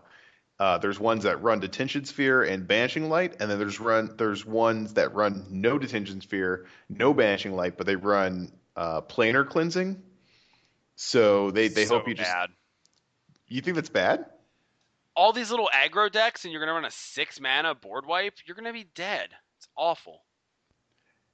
Ah, uh, maybe, but I mean, that what's worse is just you know laying out a detention sphere and then blowing it up, and now the board's clear. Except you just hand hand priority back to your opponent that now has whatever was underneath the sphere. Yeah, well, yeah, and that's the thing. Like with uh, with this is that you can't run detention sphere or banishing light with this. You know. No, so this is something you like you play on four on five, you exile everything. On six, you you, you put down your Elspeth and then you win. Hopefully, That's or maybe or maybe you run this against banishing light. you know I guess you like, could, yeah. you know, like you, you're playing against banishing light and detention sphere, and you go, yeah, blow up everything and get my things back. You know, I don't know. But anyway, uh, keep keep your eyes peeled when you're playing blue white control right now because uh, if you got deicides in your board, they uh, they very well might be dead if uh, if you're playing the version that doesn't run detention spheres. So. Oh, hmm. Oh, that's yeah. That's a good point. Yeah. Normally they you side those in. Yeah, yeah. Huh. Interesting. Um, Phyrexian Revoker. It's very good, but um, you know, I like I like the ability to shut off Mutavault from the uh, Pithing Needle, but Pithing Needle really does nothing. You know. I do know. Yeah. So like, you know, having that that body on top of it seems okay you like it. I, I like it. I just don't know. I mean, like it's fine. Hey, another quarter calling uh, target. Oh yeah, yeah. Yeah, that That's actually that's actually relevant. That's good. Yeah, one of. That's actually not bad. Yeah. Hmm, there we go. Okay, so we're starting to figure out some. Uh, Scuttling Doom Engine, uh, Ryan Gurmore's pet card. Ryan Gurmore is as hot for this as he is for the the Shield. Um, The show? the Shield, good. the the the um, Shield of the Avatar? no, the Shield is a tag team in wrestling. I'm just off the rails tonight. Um, uh, I, I, I, it's got a great dies effect, but I don't know if you want your cards to die for you to do stuff. I don't. I mean, know. there's there's not a lot of things that can block it. Um, can't be blocked by creatures with power two or less. It's interesting. It is. It'll definitely take something out. Uh, it'll deal a lot of damage if it dies. But there are quite a few exile removal effects, like, you know, Banishing Light seems really good against this. Uh, Detention Sphere says hi. Um, Elspeth can't do nothing versus this. that's a good point, yeah. Elspeth just goes, I guess I die to this. Yeah, tokens can't block it. You blow it up. You kill Elspeth. Elspeth. Yeah. Yeah. All right, I like that. I like that a lot. Oh, I hope you get something good for six mana. Um, yeah. Uh, Soul of New Phyrexia. Um, I think that this soul is overhyped. Um, five mana to make your things indestructible, great, but you got to pay six for this, and then like it survive, and then you pay five. I mean, it's it's fairly costed. It it, it does stuff. It attacks, but I don't know. It's a lot of mana. it's a lot of mana. It's more of a commander thing, I think, than anything else. But it is relevant that it can fit into any color deck. You know, um, if you've got a deck that needs this sort of ability, I feel like this again would probably go in a green ramp deck more than anything else. Yeah. I mean, all all the souls feel like they're too expensive right now. I'll just have to play with them because I mean, for six mana, uh, you're used to like, I guess you're getting Elspeth right now for that, or Garruk Caller of Beasts. You're getting like these like just ridiculous board breaking things that do something the first turn you play them, hmm and then this is just not that. Right, right. So. Yeah, you need them to survive for a turn, and then you need un- to untap, and I don't know. I don't know about it. Um, It could work, but Okay. I have no idea. here's a card I think will work: the Chain Veil. uh, when I first saw it, I was like, I don't know. You pay four, and then you got to pay four, and it's so slow, and you need to already have a a planeswalker out, and then that planeswalker needs to survive. I don't care. I don't care. This is really good. Um, so like, you know, a lot of people are talking about infinite combos with it, like with like Ral Zarek and like Nissa and this, and like you can go infinite with that. Um, or uh, Xenagos and four creatures. or Xenagos and four creatures. Go in and oh, that's two cards. That's actually really good. No, no, no, no. You still need Ral Zarek as well. Oh, right. Okay, three to cards. untap it, yeah. Oh, um. So yeah, so you know, there's a lot of talk about that, but just really like being able to activate one of your planeswalkers plus abilities twice, um, or if you, I mean, it says for each planeswalker, right? Yep. So if you're just playing like Bant Walkers or something, and you've got like two or three Planeswalkers out, and you activate this, I mean, you're taking a one-way trip to Value Town, right? It's legendary, so you can't run a bunch of them, which I guess you wouldn't want to anyway. But Sacrifice it to Shrapnel Blast, bro. yeah, in, your in your mono planeswalker deck. yeah, man. Why not? No, I'm just kidding. Don't answer that because I know. Uh, I don't know. There's I think it's good, man. I think that like every single one of the cool things I've seen with this are like three card combos, and every time that there's new cards introduced, people find the new three card combos. But there's always been three card combos in standard. There's there's several right now. That none of them are good. yeah, Um, I listed a couple in the in the show notes. There's Yeah. uh, Archangel of Thune plus Coastline Chimera. No, is it Coastline? No, it's uh, Horizon. Horizon. It's the one with Flash. Horizon, Horizon. Yeah, the one with Flash. You you you draw a card, you gain a life. There's Uh, your whenever. four drop flash creature, by the way. Maybe. And then uh, Fathom Mage. So you get to draw all the cards, gain the life, put all the tokens on, and keep doing that. That's an infinite combo, kind of. Uh, Reckoner, Boros Reckoner. Um, if he's got, he's if he's about to take any damage, you can uh, play Boros Charm plus Azorius Charm and gain infinite life. That one's almost playable because those are all individually good cards. Um, How does that work? I'm sorry. I'm, yeah, sure. So uh, if let's say you're going to block with your Boros Reckoner, and you can make him indestructible, and then you block, you block, and you give him lifelink with Azorius Charm, and then uh, you, he takes the damage, and then he deals it to himself, and then he deals Yep. it to himself. Oh, okay, okay, okay. and he keeps yeah. doing it, and he keeps gaining life, and And, and then the other, uh, uh, the other one, uh, bog, bog brew witch, festering newt, bubbling cauldron. That's a Sure. three card combo. but yeah, yeah, that is. It's not even. Uh, yeah, it's something. but yeah, I, I don't know. Um, I saw some cool ones with um, Ajani Mentor of Heroes plus Chain Veil plus uh, Sage of Hours or something like that. Because you can put uh, he's the, the heroic dude. You take the plus one plus one counters off of him. Oh yeah, yeah, yeah. yeah. so you take infinite turns. Um, but then again, you could do the same thing with Ajani Mentor of Heroes, Sage of Hours, and um, oh boy, my memory is gone. It's the Golgari, the uh, the two green black four four, and Corpsejack Menace. yeah. Double if you get a plus one plus one counter, you double it. That's infinite turns. I mean, I don't know. there's a lot of there's a lot of really silly stuff when you can imagine a scenario where you've tutored up three different cards that aren't individually good on their own. Although planeswalkers tend to be good individually. That's the thing is that like planeswalkers are already good. If you're playing a deck that runs planeswalkers, like that's already your plan. And then you just throw this in there and then you can plus it and you can just gain more value from it, you know? I don't know. Somebody gets a Ferrari. Yeah, a new car. That's an Aqua Teen quote. Oh, really? yeah, he's like Meatwad's describe. He's like uh, in a haze, and he's trying to describe how this multi-level marketing scheme works.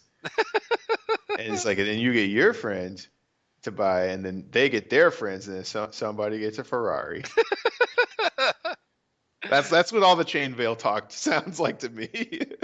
Um my, Where it's my like you get you activate your planeswalker, and then you activate this, and then you activate something, and somebody gets a Ferrari. well then my uh, then that sounds like you know thinking about all this makes me think of my favorite Meatwad quote which is i'm so dumb as hell i'll never get hired in today's fast-paced world. I'm gonna go to my room and wait for my body to die. That's mine. Um Very so grim. yeah it's good. Uh tormod's crypt is reprinted. It's an interesting reprint. Um you know obviously depending on how relevant graveyard strategies are. Eh, rest in peace is rotating. They had to have it. yeah yeah and that, that's cool. And well the, the good thing about this is that you don't have to be playing white to to get the ability you know so that's cool. Um and we'll see. We'll see how how relevant that is. Um you know if uh you know there's a reanimator deck or or a mill deck that's actually or not mill deck but a, a self mill is what i meant um if there's a deck like that that's working then tormod's crypt will have a very happy place in standard um It's I weird like- they didn't give the Painlands new art. Yeah, that is kind of weird. I didn't even think about that. But At the yeah. Battlefield Forge, it just looks like I don't know. Art seems like have come a pretty long way since the original printing of these, Yeah. Hmm. and like some of them look okay, like uh, caves, uh, caves of Kolos, Koilos, yeah, whatever. Koilos, uh, looks fine, but like yeah, Battlefield Forge is is very old school. That art, I don't Yeah. think they, that would get printed. That is weird. It's almost like they like threw it in there last minute. They're like, oh, whatever, just put that art in there. Who cares? Um. Yeah, I would have liked to have seen new art. Yeah. Well, at least we have the Pain Lands. I think they're good. Um, and uh, Evolving Wilds. So um, everyone's predictions were correct. And Fetch Lands are back, baby. Fetch Lands are back. Yeah. And thank you, Charles L. Johnson III, for that joke because I didn't make that up myself. Um, because he posted it. He's like, "See, I told you, I told you."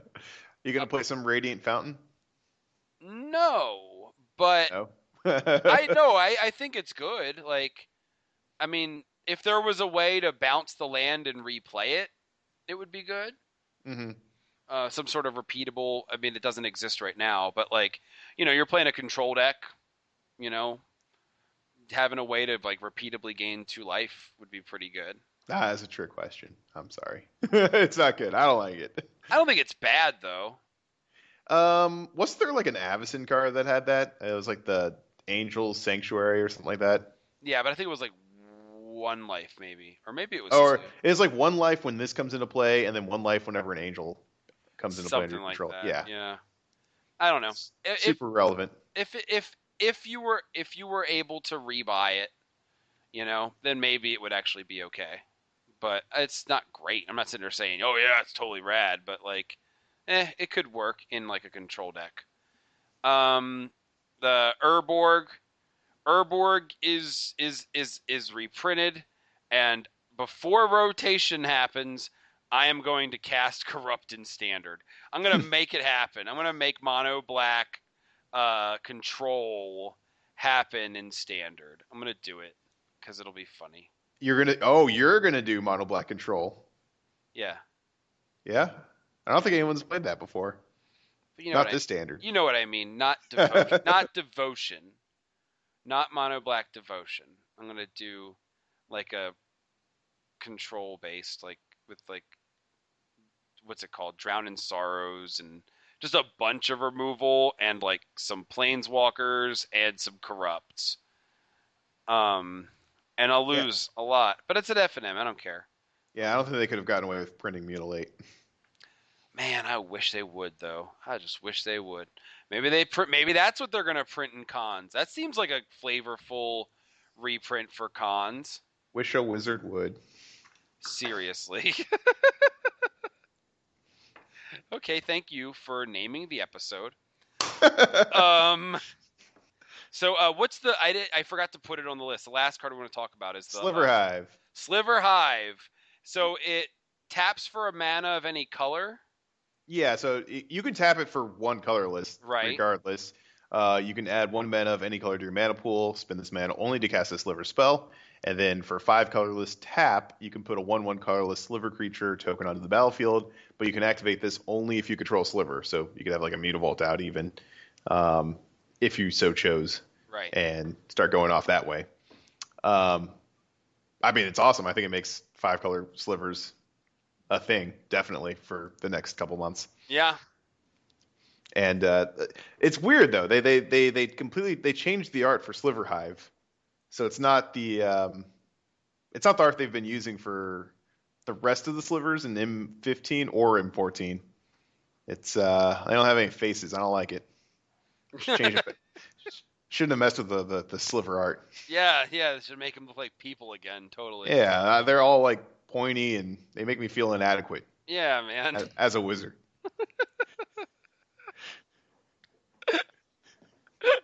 it is late. I needed to get up at, in four hours to watch Tour de France. I'm up Um, at five for work. Yay! I, I I work in the morning too, and then we're getting together to play cards. oh joy. Yeah, so it's gonna be pretty awesome. So yeah, it's gonna be nonstop. Um, cool. So I think we should wrap this up because we've already gone the three hours I think of content, and I think we're keeping it. So, um, you know, thanks for listening if you've gotten this far because uh, we don't usually do episodes this long, but uh, nah, you know, just felt like talking about some stuff and It's a new set. New, New cards. set. lots of new cards. This set's What could be better? unique. Yeah, it's it's really unique in terms of like just the kind of swingy new cards that this set has had. It's it feels a lot more unique than previous sets. And and just feels a lot more powerful than previous core sets is what I mean. And um I don't know. So I had a lot to say about it and uh no reason to cut it down because we're only doing this every other week. So it just, I don't know. I, I kind of felt like I was like chomping at the bit to record this week. So when are we gonna get some Khans of uh, Tarkir spoilers? Come on. Yeah, gotta wait a couple months for that. Ugh. I know the waiting game. No, the waiting game, the brutal waiting game. This. So here's here's here's you know because you haven't been on this podcast for for a year yet. The brutal waiting game is the wait between the release of Khans and the release of the next set. That is the wait that gets really brutal as a podcaster, like creating content for like that five month span when you don't have like like oh uh, jeez when you don't have spoilers to talk about like it's it's brutal i mean like we'll be playing in a lot of in a lot of tournaments like a lot of uh PTQs and and there's will be a GP in there, San Antonio, and you know we'll have a lot of cool stuff to talk about. But like spoilers are just like the best thing about doing a podcast. Is talking about the new cards and and and giving first impressions has always been my favorite thing to do on the podcast. I, I feel like they've released four sets in like the last month and a half. That yeah, that's the thing. It's like this part of the year is just like a, a it, it's just like feast and famine. You know, like half the year you've got one set to talk about, and then half the year you've got like three sets in like four months, and it's and it's awesome. Uh, but uh, but yeah, so get ready, buckle down. We're gonna talk about Khans. We'll make we'll make the Khans spoilers episodes last two months after the set comes out. Is what we'll do. Like in next two weeks when we come back, we'll discuss we'll discuss green, and it's like. No, we'll be we'll be discussing green enchantments. Yeah, it'll it'll be it'll be November. it's like guys, we know what's in the set. Yeah, well, this card here, I mean, like giant growth. What do you think the applications of giant growth will be in limited? Um, I got some hot takes on the basic land art. well, we'll analyze each artwork, each episode. Power rank it. Yeah, that's right. Power rank. Power ranking the basic land art. Oh my goodness! Stop That's what it. it's come to. Stop yeah. it. We need sleep time. No, yeah, stop it. We need we need names for for future episodes. Don't don't don't burn them all in this one. Oh yeah, there's gold. oh gosh. All right. So anyway, thanks for listening. It's been a while since I could hold my head up high. We are Yo MTG Taps. Stop bitching, start reviewing. I'm so sorry With some defense leg swipes, alcohol toss, molotovs, throwing dynamite. Now they get caught up in the hype for being so uptight. Sag with your jeans was hella me mug, right strike. Android thinking combined. Leroy Jenkins outlined the highest price. Hip hop, you rap vaguely. I'm consistent, fresh daily. I maintain the quiet life during open mics. Expectations is too high, dreams holding it. I've lost friends and loved ones, couldn't cope with it. Yo MTG Taps is available every other Thursday on legitmtg.com, iwantmymtg.com, mtgcast.com, and iTunes. Email us, yomtgtaps at gmail.com. Like us on Facebook. Follow us on Tumblr, yomtgtaps.tumblr.com. Follow us on Twitter, at yomtgtaps. Follow me on Twitter at OMGWTFBHJFTW. Follow Steven on Twitter at M00NPI. Follow Joey on Twitter at Affinity for Blue. Featuring music by You'll Never Know and Logic Marsalis. Available at magneticmoments.bandcamp.com. Thanks for listening.